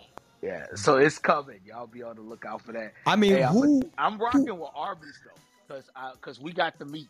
I'm Listen, rocking with I- Ving I- Rhames? I- hey, I I have a great suggestion. McDonald's, Mac, Beanie Sigel should do a this. Oh, Oh boy. Hey, it might work. If he seen what he did to Jadakiss. Yo, No, Beanie Sigel and Pusha are real cool because uh, Pusha has Philly. Okay, I, ties. the only logical thing to do would be to go and get like you know get Drizzy. Yeah. I mean, that's how I look at it. That would be it. Would be perfect for like you know, from their perspective. You, you know, they got the budget, they can afford it. If you're looking out for somebody, just call him up. Come on out here and drop a couple of bars, get these get these M's, and keep it moving. Only thing I'll say about that is these girls are my sons, John and Kate plus eight. Oh my gosh. Okay. Anyway, thank anyway, thank you so much, Russ, for your input. We greatly appreciate you, my brother. All right. And um, next up, we're gonna have uh, our girl Casita. Casita, what's going on, Casita? Hey, hey, good evening, everyone. All I wanted to say really was that, like, when Nicki came out, I was a huge fan. Like, I uh, had, I still have it, um, the Pink album. I really liked her and I really liked her music, and I still really like her now. I feel like when she's featured on um, other people's music and stuff, it sounds really, really good. I agree with what Russ was saying about um, the whole beef with Remy Ma. I was really sitting here thinking, like, damn, when did I really stop listening to her like that?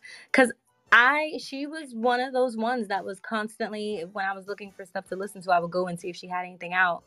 Now I don't really do that as much, but I understand like the whole clip that you played and her perspective and how she feels, but everybody's been through it um to some extent. It sucks that she's going through it like this right now, but um Can I tell you, Casita, why um, you don't listen to her anymore?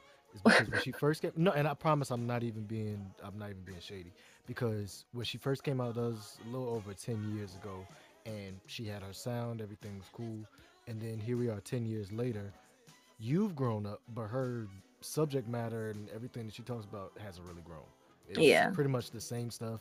She's a mother now. She's married. She, we don't really hear her talking about that. It's the same sort of formulaic thing that she does, and I think that's another reason why it's just like, what am I supposed to do with this? I was 15 when you first came out. Now Yeah. whatever. Just coming up with numbers. Uh, Yeah. Valid point. There's no uh No change. progression. No progression at all. It's just the same type of stuff. Yeah. You know what's so funny though? Like I, w- I would say about a couple of weeks ago, I was in the car with my friend and we literally played all our favorite songs from the Pink album. So I don't know. I and I you know I like Yikes. I think Yikes is cool. Like every now and then I'll play it, but it's just different.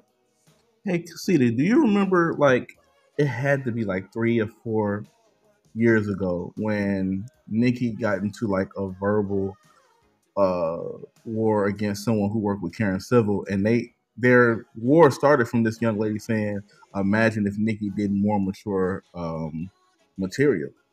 And Nicki just went off on this uh journalist. You know what I mean? I don't I don't I'm not sure who remembers that, but that's the the basis of our our criticism to Nicki. She hasn't done any mature uh, material over the years. Uh, Yeah. So yeah, Yeah. It's kind of unfortunate. But I mean, it works for some people. It, some people like it. Some people still like her and still like what she has to say. Um, but you know, um, I don't know. I don't know. And and then I, I don't want to throw other people out there, but like there's Cardi B and there's a whole bunch of other people out there as well too. Um, I don't know. I like Cardi. I do. Yeah, understandable. And that was best to leave it like that. So, Casita, thank you so much for your input. We appreciate you, sister.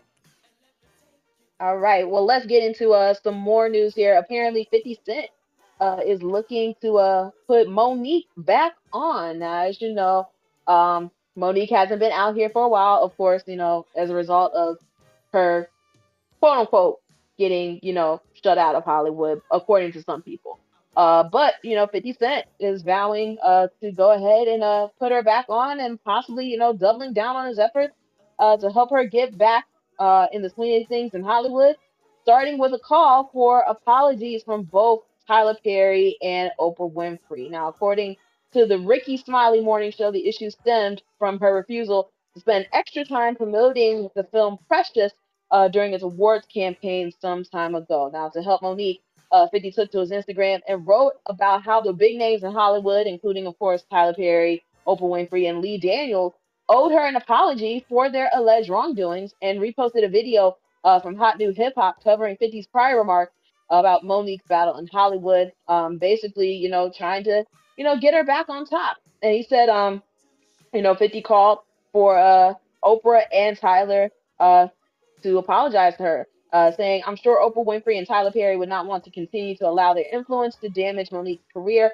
And this has gone on for way too long. So now would be a great time to apologize because I'm going to put her back on. He also added, I don't miss. And then he added the uh, hashtag uh, for his cognac brand and his Power series. So as far as the apology, that that that time has passed, and I'm pretty sure you know there was a private apology. I think 50 is calling for more so a public apology, but I highly doubt that's going to happen at this point. And at this point, it shouldn't even matter. You know, if you're going to say, you know, you're going to put, you know, Mo'Nique onto some projects, put onto some projects. Like, I can definitely see her, you know, in the Power universe, or I can definitely see her on a BMF, you know, that's getting ready for the second season. So I wouldn't be surprised if she ends up on there. Um, but yeah, let me get you guys' opinion on that. I thought you were about to read uh, either a tweet or Instagram post that Mo'Nique uh, posted, like Mo'Nique. But uh, boy, And Mo'Nique would. nobody Let me tell you nobody something. Let me tell you her something, bitch. baby. Uh, I want to thank my baby, precious Fifty Cents, for his accolades, and I want my apology from from Tyler Perry, Madea, and Joe. And Oprah, I know you've been fucking with my man, bitch. You better not let me catch you outside of CVS because I'm going to whoop your ass. I, I told you about it. I've been telling you for a long time. It's on site. those are perhaps the two worst Mo'Nique impressions I have ever heard in my entire life. But that's neither here nor there. Uh, we got another uh, audience member, Anthony. What's going on, bro? Hey, what's going on? Thanks for letting me come up.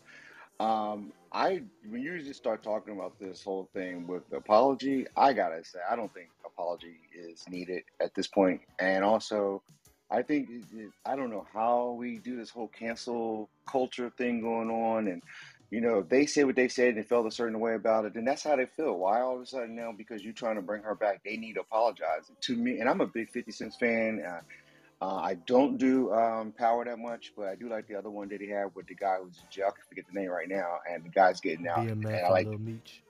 Say that again. Oh, no, you're talking about for life. Yeah, for life. There you go. Yeah.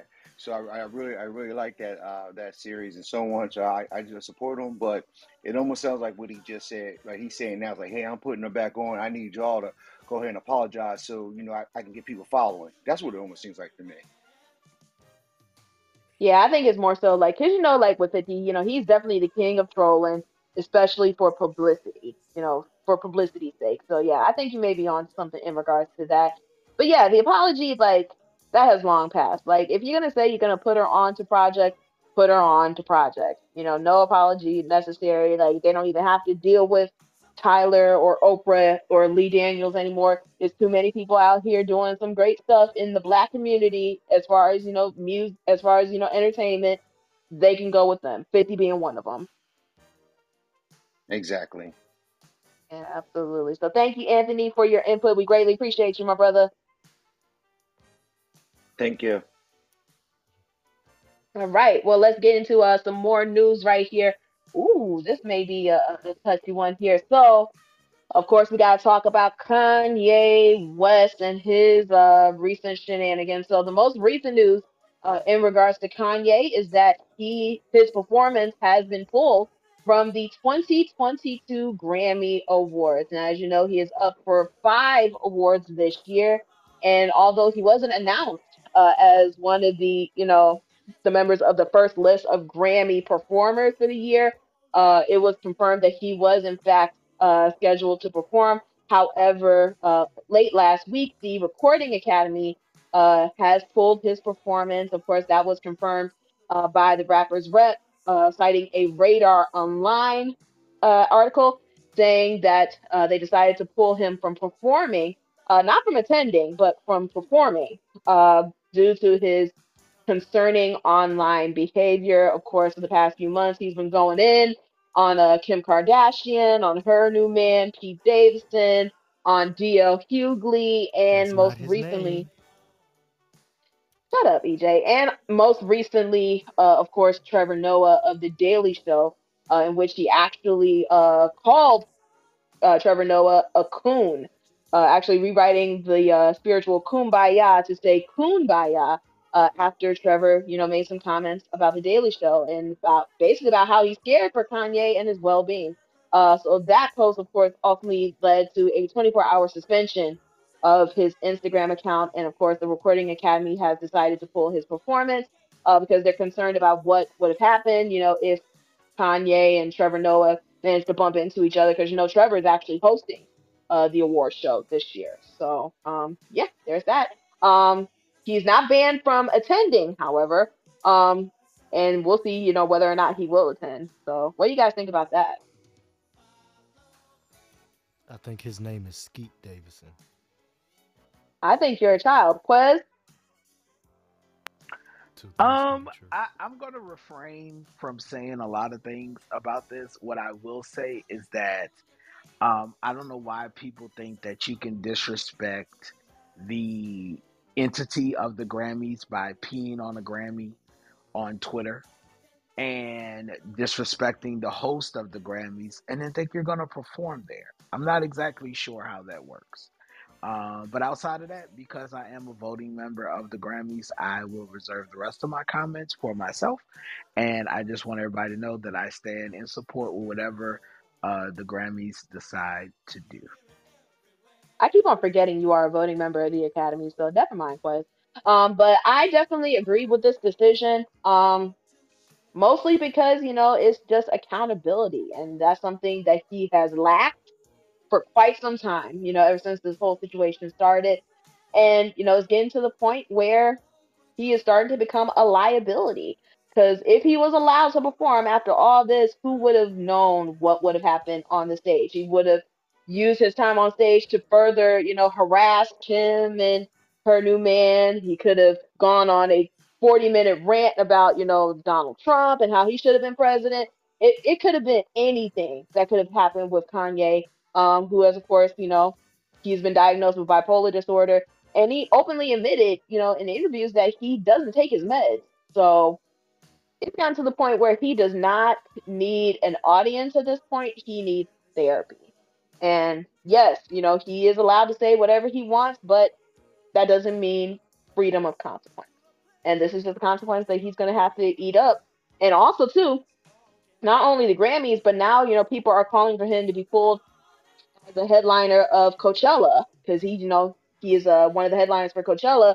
But now a Change.org position, uh, petition has actually surpassed uh, 30,000 signatures demanding that he is pulled from the lineup due to, you know, his constant attacks on social media. So Now that I will comment on. Um, I do believe that he should stay at Coachella because we go on right before Kanye, Oh my and I God. and I need I, I I would like this attention and this press, please. So please keep Kanye where he is. If you're not gonna do Kanye, then I need a combo performance of Tory Lanez and Meg Thee Stallion. But if Man, not, let's Oh just keep God. Kanye. I Quez, need stop being press. messy. Stop being need the press. messy. I'm not being messy. I need the press. Like I need the press. That's what I need. Okay. For My those of you client who goes on first. I need. Hey, listen. Not first. Let me rephrase that because we don't go on first. Um, but uh, God, listen. I'm trying to tell you, nobody at Quez Entertainment is an opener. Let's keep that in mind. Um, Ari goes on. She's co-headlining with Kanye on Sunday, on both Sundays of Coachella, and we need that exposure. We need that free press. Let's keep Kanye where he is. Let's not silence this black man, no matter how crazy, delusional, and deranged he may be. He still is allowed to make a living performing. Thank you. I'm Quez, and I speak on behalf of myself. Man, the fact that he using Kanye and his insanity to promote his artist. I love it. I love it. Jesus Christ. All right. So uh. Wait a minute. This is a historical moment in music history. For one time in life, a black man is being criticized for not taking drugs. And on that note, let's And let that simmer. We got to uh, remember that. Oh my God. Rick on James could never. And on that note, we're going to get into our last music break. Uh, and after this break, we get into our last segment. You know, Quez just came back from Vegas. So, you know what that means? He definitely went to see Silk Sonic at Dolby Live at the Park MGM. So, he's going to give his review on an evening with Silk Sonic. But before that, let's get into some Silk Sonic. Here's their rendition of Con Funk Shun's classic Love Train right here on WOAC Radio.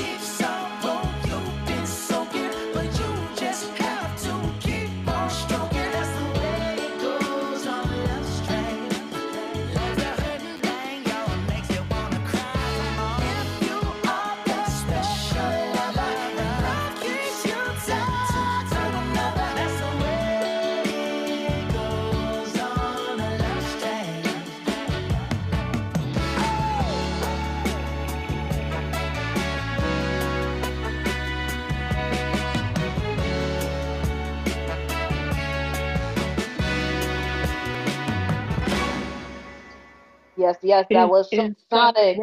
you've been stroking, And apparently you Quest just too, Jesus. to keep on stroking. That's the way it goes on Love Strain. You don't need no, you don't need no ticket to ride. And go ahead. You don't need no chicken to oh shit! Oh shit! I didn't realize I was off mute. Oh, oh. All right. No, you definitely knew. You definitely knew. Oh shit! I didn't know what it meant. And That man was Oh God. is a whole Who's out here oh, riding my- chicken? Oh my God. street. I wanna play. Oh, make it stop, man. Man, tell Hey, tell them hey. why I don't like the song no more. Hey y'all, I'm about to head to the store real quick. Anybody want something? No, you better keep your ass here, EJ, with your childish player hating ass. Anyway, that was Silk Sonic with Love Strain, uh, their cover of the Con Funk Shun classic. Uh, this is WOAC Radio, and we played Silk Sonic because Quez, him being uh having a few more dollars than the rest of us here, uh, he ended up going to see Silk Sonic during their Vegas residency at Dolby Live at the Park MGM this past weekend, and uh, he was gracious enough to share with us his review of the show, uh, which of course we can't see on social media legally because you know they took the phones away. But What Quez, happens in Vegas stays in Vegas. apparently so. anyway, Quez, how was the show, my brother? Let me tell y'all something. This was the greatest show I've ever seen in my life. And granted, I've seen Michael live, I've seen Prince live, I've seen Beyonce, I've seen Rihanna. This, I've seen Usher. Better than all them? This, yes. And I Have you will break seen Tony Bennett at Carnegie Hall? Shut up, Beats. I've seen Tony he Bennett he's at clearly Radio never been to the screen Music Hall, tour. God damn it. He ain't never been to Uh, the Scream Tour. Hey, listen. First of all, boy, I don't even want you to speak during this goddamn show. Okay. So first of all, you and that Bow Wow shit, sit in the corner. His birthday has passed. We over that shit. Second of all, uh, we gonna give you your Bow Wow moment on your birthday. Okay. But right now, this is for Silk Sonic, so you can keep your Silk Sonic Bruno Mars ass hating ass right let me, over there. Let me go ahead and run to the store real quick. I'll be back. So let me tell y'all, in all honesty, though, all joking aside, this was the greatest show I've ever seen in my entire life. These brothers gave us 95 minutes of singing, of real instrument playing. These brothers hit every note. So I, I kind of want to take y'all through the experience. So I was I, I was going to Vegas anyway uh, for work. The Whispers were honored with the Presidential Medal of Freedom and the Presidential Lifetime Achievement Award. And when Silk Whispers. Absolutely, absolutely. So when Silk Sonic announced their residency, I looked at it and I said, "Well, when when am I in Vegas? I got to check my schedule." And it just so happened they were doing the show on the Friday before, so I said, "That's perfect. We'll fly in Thursday night, and then we'll you know enjoy Vegas and go to the show." So we stayed at the Aria, which is right next door to the MGM. So literally, we were able to walk out of the room and walk to the MGM. You get there and there's this gift shop, and they have everything you can think of at the gift shop. I'm not gonna tell you how much money I spent, but I spent a lot of money in that gift shop. Just know that I came out of the concert with bags like I had been shopping at the mall. Right? That's how much stuff I bought. And uh, shout out to Paige because I asked everybody if they wanted anything. Paige is the only person that was bold enough to say she wants a T-shirt, so she's getting a T-shirt. I got it for her, Hey! and I'll, I'll be bringing it when I get to Detroit. Uh, but when you go in the theater, and, and mind you, y'all, don't judge me. I don't go to the front of venues. I don't go to shows that I'm not working, so or I'm not backstage hanging out. So this one, I didn't have any connects, or I thought I didn't have any connects. Um, so I, I went through the whole process. When you go through the metal detectors, they want they you walk through a metal detector, they wind you down, they make sure you don't have any devices. They warn you ahead of time when you buy the ticket. They send out a reminder email. There's uh, signs everywhere that says it. Then when they when they wind you down and make sure you don't have any extra devices, they take your phone, they put it in the pouch, and it locks. And it's one of those hard pouches that locks and you can't unlock it. If you have an emergency going on during the concert, then you walk out to the lobby and it's geo fence. You know, so once you walk past these this red line, your the case unlocks and you can pull your phone out. But anyway, So the entire thing is an experience. The moment you walk into the Park MGM, it looks like you in the 70s. They got the green couches with the big paintings of Silk Sonic and the palm trees and remember the wicker furniture that your grandparents had in the 70s? We all took pictures Yes, sitting in that wicker everybody chair. took pictures on it. Yeah, yeah, yeah. That's all in the lobby, right? It's amazing. Then you walk up these steps, and on the steps, there's these pictures of Silk Sonic. It's just amazing.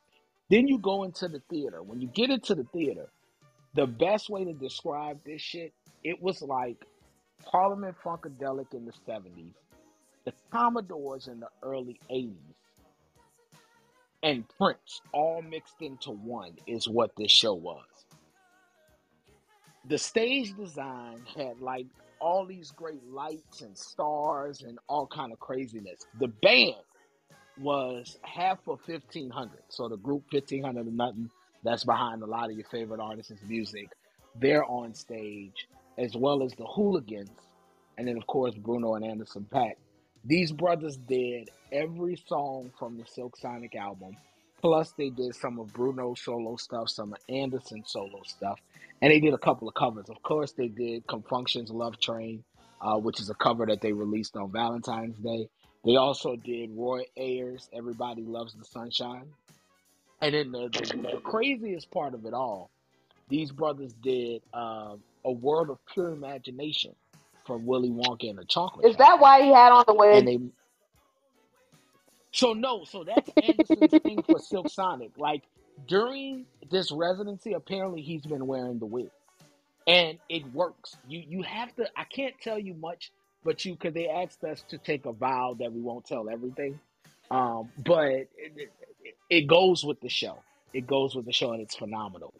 These brothers, it wasn't no Pro Tools up there, wasn't no MPCs up there, wasn't no MacBooks up there.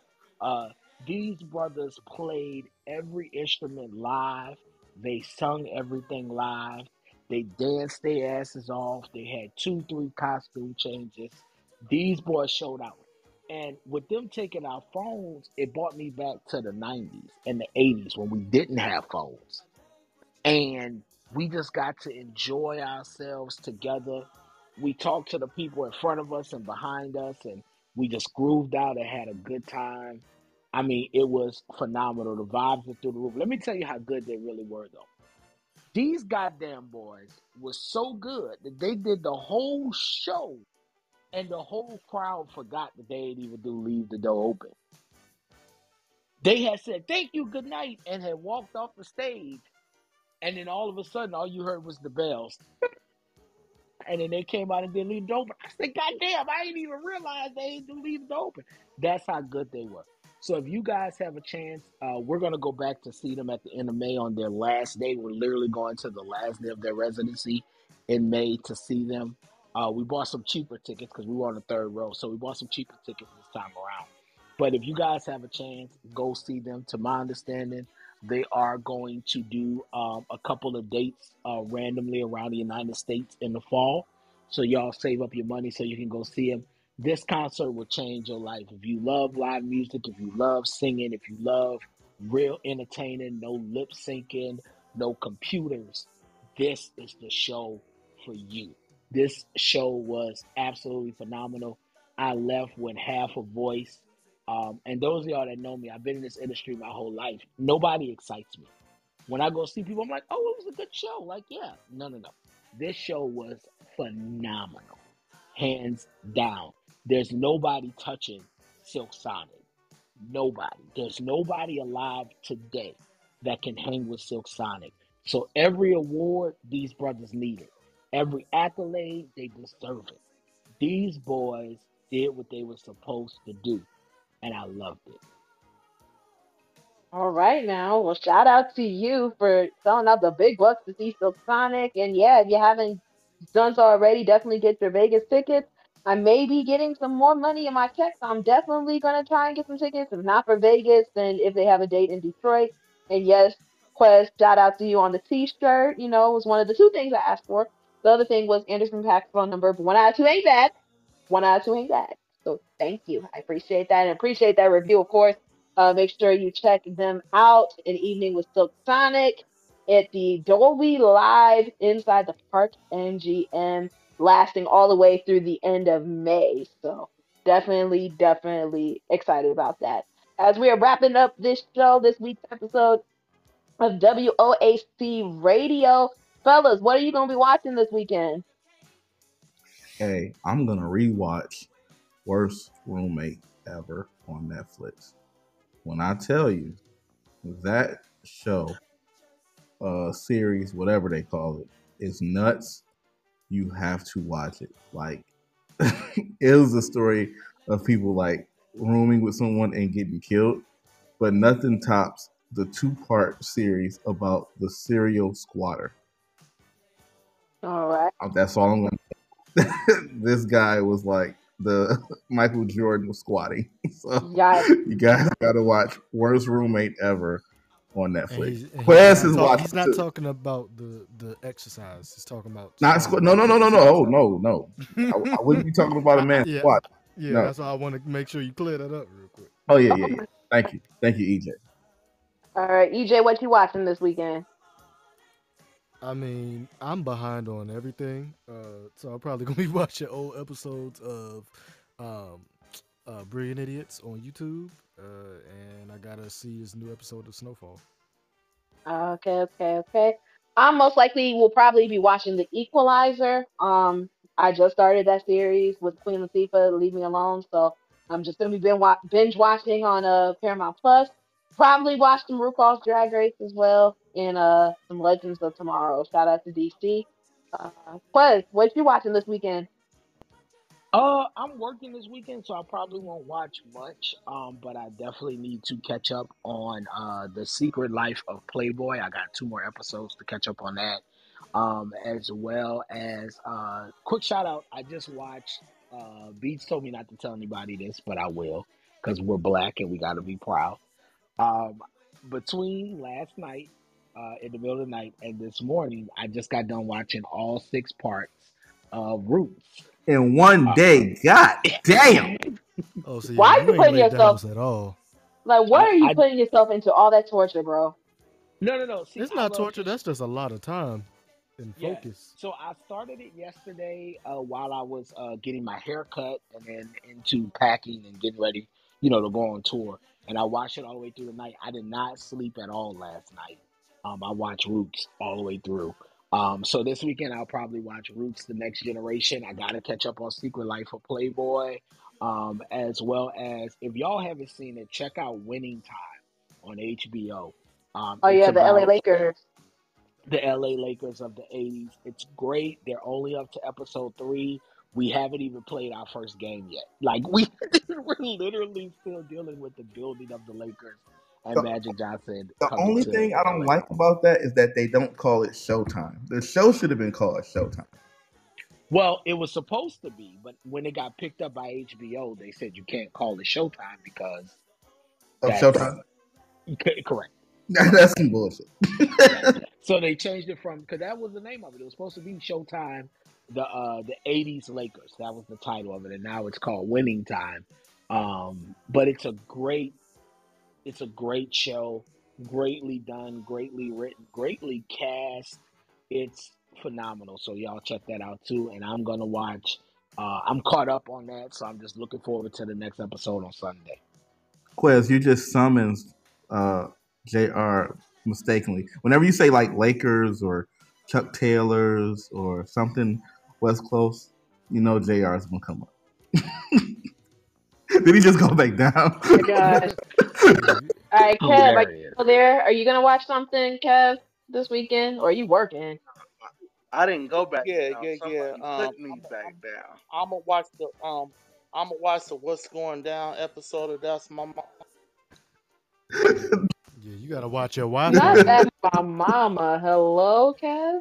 no, that's the Randy Watson episode. Yeah, the What's, the What's Going Down episode. Nah, um, I'm gonna be working this weekend, so I probably won't watch much of anything. But if I do watch something, it's really time for up on Snowfall, so I'll probably be watching that. Hello. All right, and then of course we have uh just coming up here, Jr. Kevin's Baby boy, what's going on, Jr?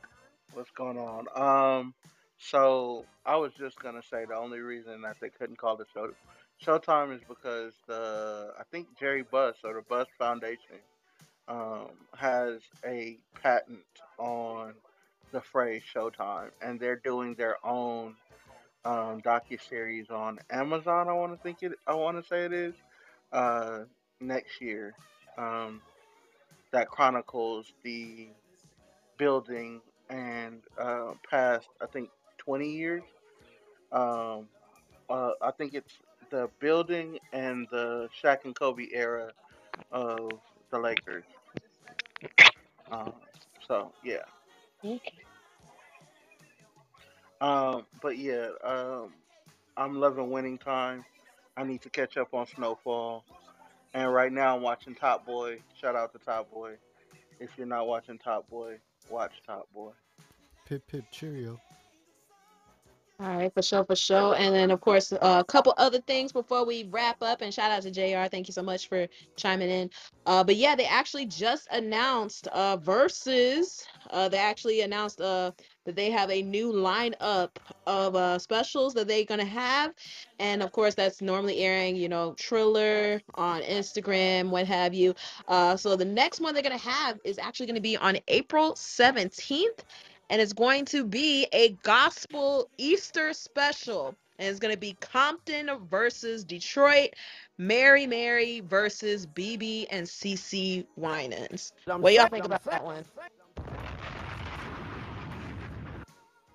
My bad. I pressed the wrong button. I'm not. I'm not.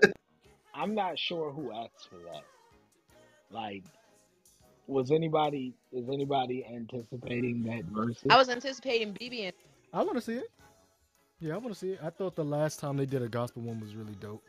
Um, so I'm not. oh yeah, that ex- that Kirk versus Fred was was insane. it was really good. Yeah. But yeah, I like I don't I don't think I was looking Mary Mary I love to death. BB and CC I love too. I don't know if I would really pit them against each other. Like that's not really a good match to me.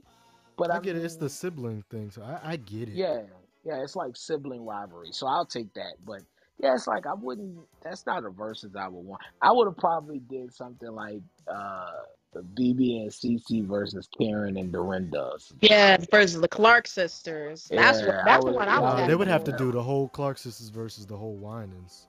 Because I feel like if you just take two, it's like you're not getting the real essence of the Clark sisters. Yeah. I mean, you are because Karen had some solo hits and Dorinda had some solo hits. So Oh yeah, for sure. Because whenever Balm and Gilead come on, I, I don't care what else get played. I'm voting for it. Hey Yeah. EJ, funny story, Yeah. quick funny story, y'all. I was singing that song on a plane years ago, and I got kicked off the plane. They didn't understand that I was saying "bomb." Oh your my God. bomb. Oh my God. You are swear to so God. ridiculous. Bum bum No, bum it's a bum bum true. bum bum bum bum EJ, bum it's a true. It's story, Jesus EJ. Like I'm not making this up. It really happened. And just for the record, it was a Continental Airlines flight. It wasn't uh, my beloved Delta. It was Continental, who doesn't exist anymore. But yeah, they kicked I me was off about the flight because they thought I was saying bomb. I'm imagining you saying, "There's a bomb," and then you just like oh oh oh oh. they're just like, "Oh my God, get him out of here! Get him out of Okay. here!" Jesus Christ. I think it's definitely time to get up out of here. Um, and of course, you know, thank you so much for uh tuning in with us and make sure you check out the WOAC radio podcast. It is available on Spotify, on Apple Podcasts, on Google Podcasts, on Anchor, wherever you get your podcasts. Most likely we will be there. Uh, and shout out to Chaka Khan too. Today's her birthday today. You know, happy birthday to Chaka Khan, 69 Happy years birthday, baby! I'll see you uh, when I get home. EJ, stop it. anyway, uh, Really? Shout out to her daughter Milini. Have a great show tonight celebrating mommy birthday. absolutely. Yeah, they're actually performing uh in LA tonight, you know, Chaka and her daughter. So definitely looking forward to seeing the highlights from that. Um and of course, you know, at the at the Catalina Jazz Bar and Grill. yes, yes. So shout out to Chaka Khan 69 and fine. I know that's right. Um, but anyway, thank you so much for tuning in. Uh, make sure you keep it locked in with us. Uh, WOAC Radio, wherever you listen to your podcast. Uh, make sure you check us out on Clubhouse at the Original Album Club. And of course, you know, make sure you tune in with us because we have some great episodes on the way. Um, some special guests may be coming through. You never know who's going to stop by. Well, we can confirm next week's guest. We can announce that one. Yes, we can confirm next week's guest. Next week we'll be joined by singer Jacci McGhee. Yes, Miss herself. So yes, she's going to be joining us. She was just confirmed. Uh, definitely looking forward to chopping it up with her. Uh, the female voice of the most iconic love ballad of the new Jack Swing era, and probably one of the greatest love ballads of all time. Let's let's keep it a buck here. So definitely looking forward to having Miss Jacci McGhee uh, joining us for WOAC Radio, and of course our live taping every Wednesday at 7 p.m. Eastern Standard Time. Make sure you keep it locked here with us on Clubhouse and on wherever you get your podcasts. So um, until next time, y'all. Thank you so much for tuning in, and uh, we'll see you next time. And giving us an opportunity.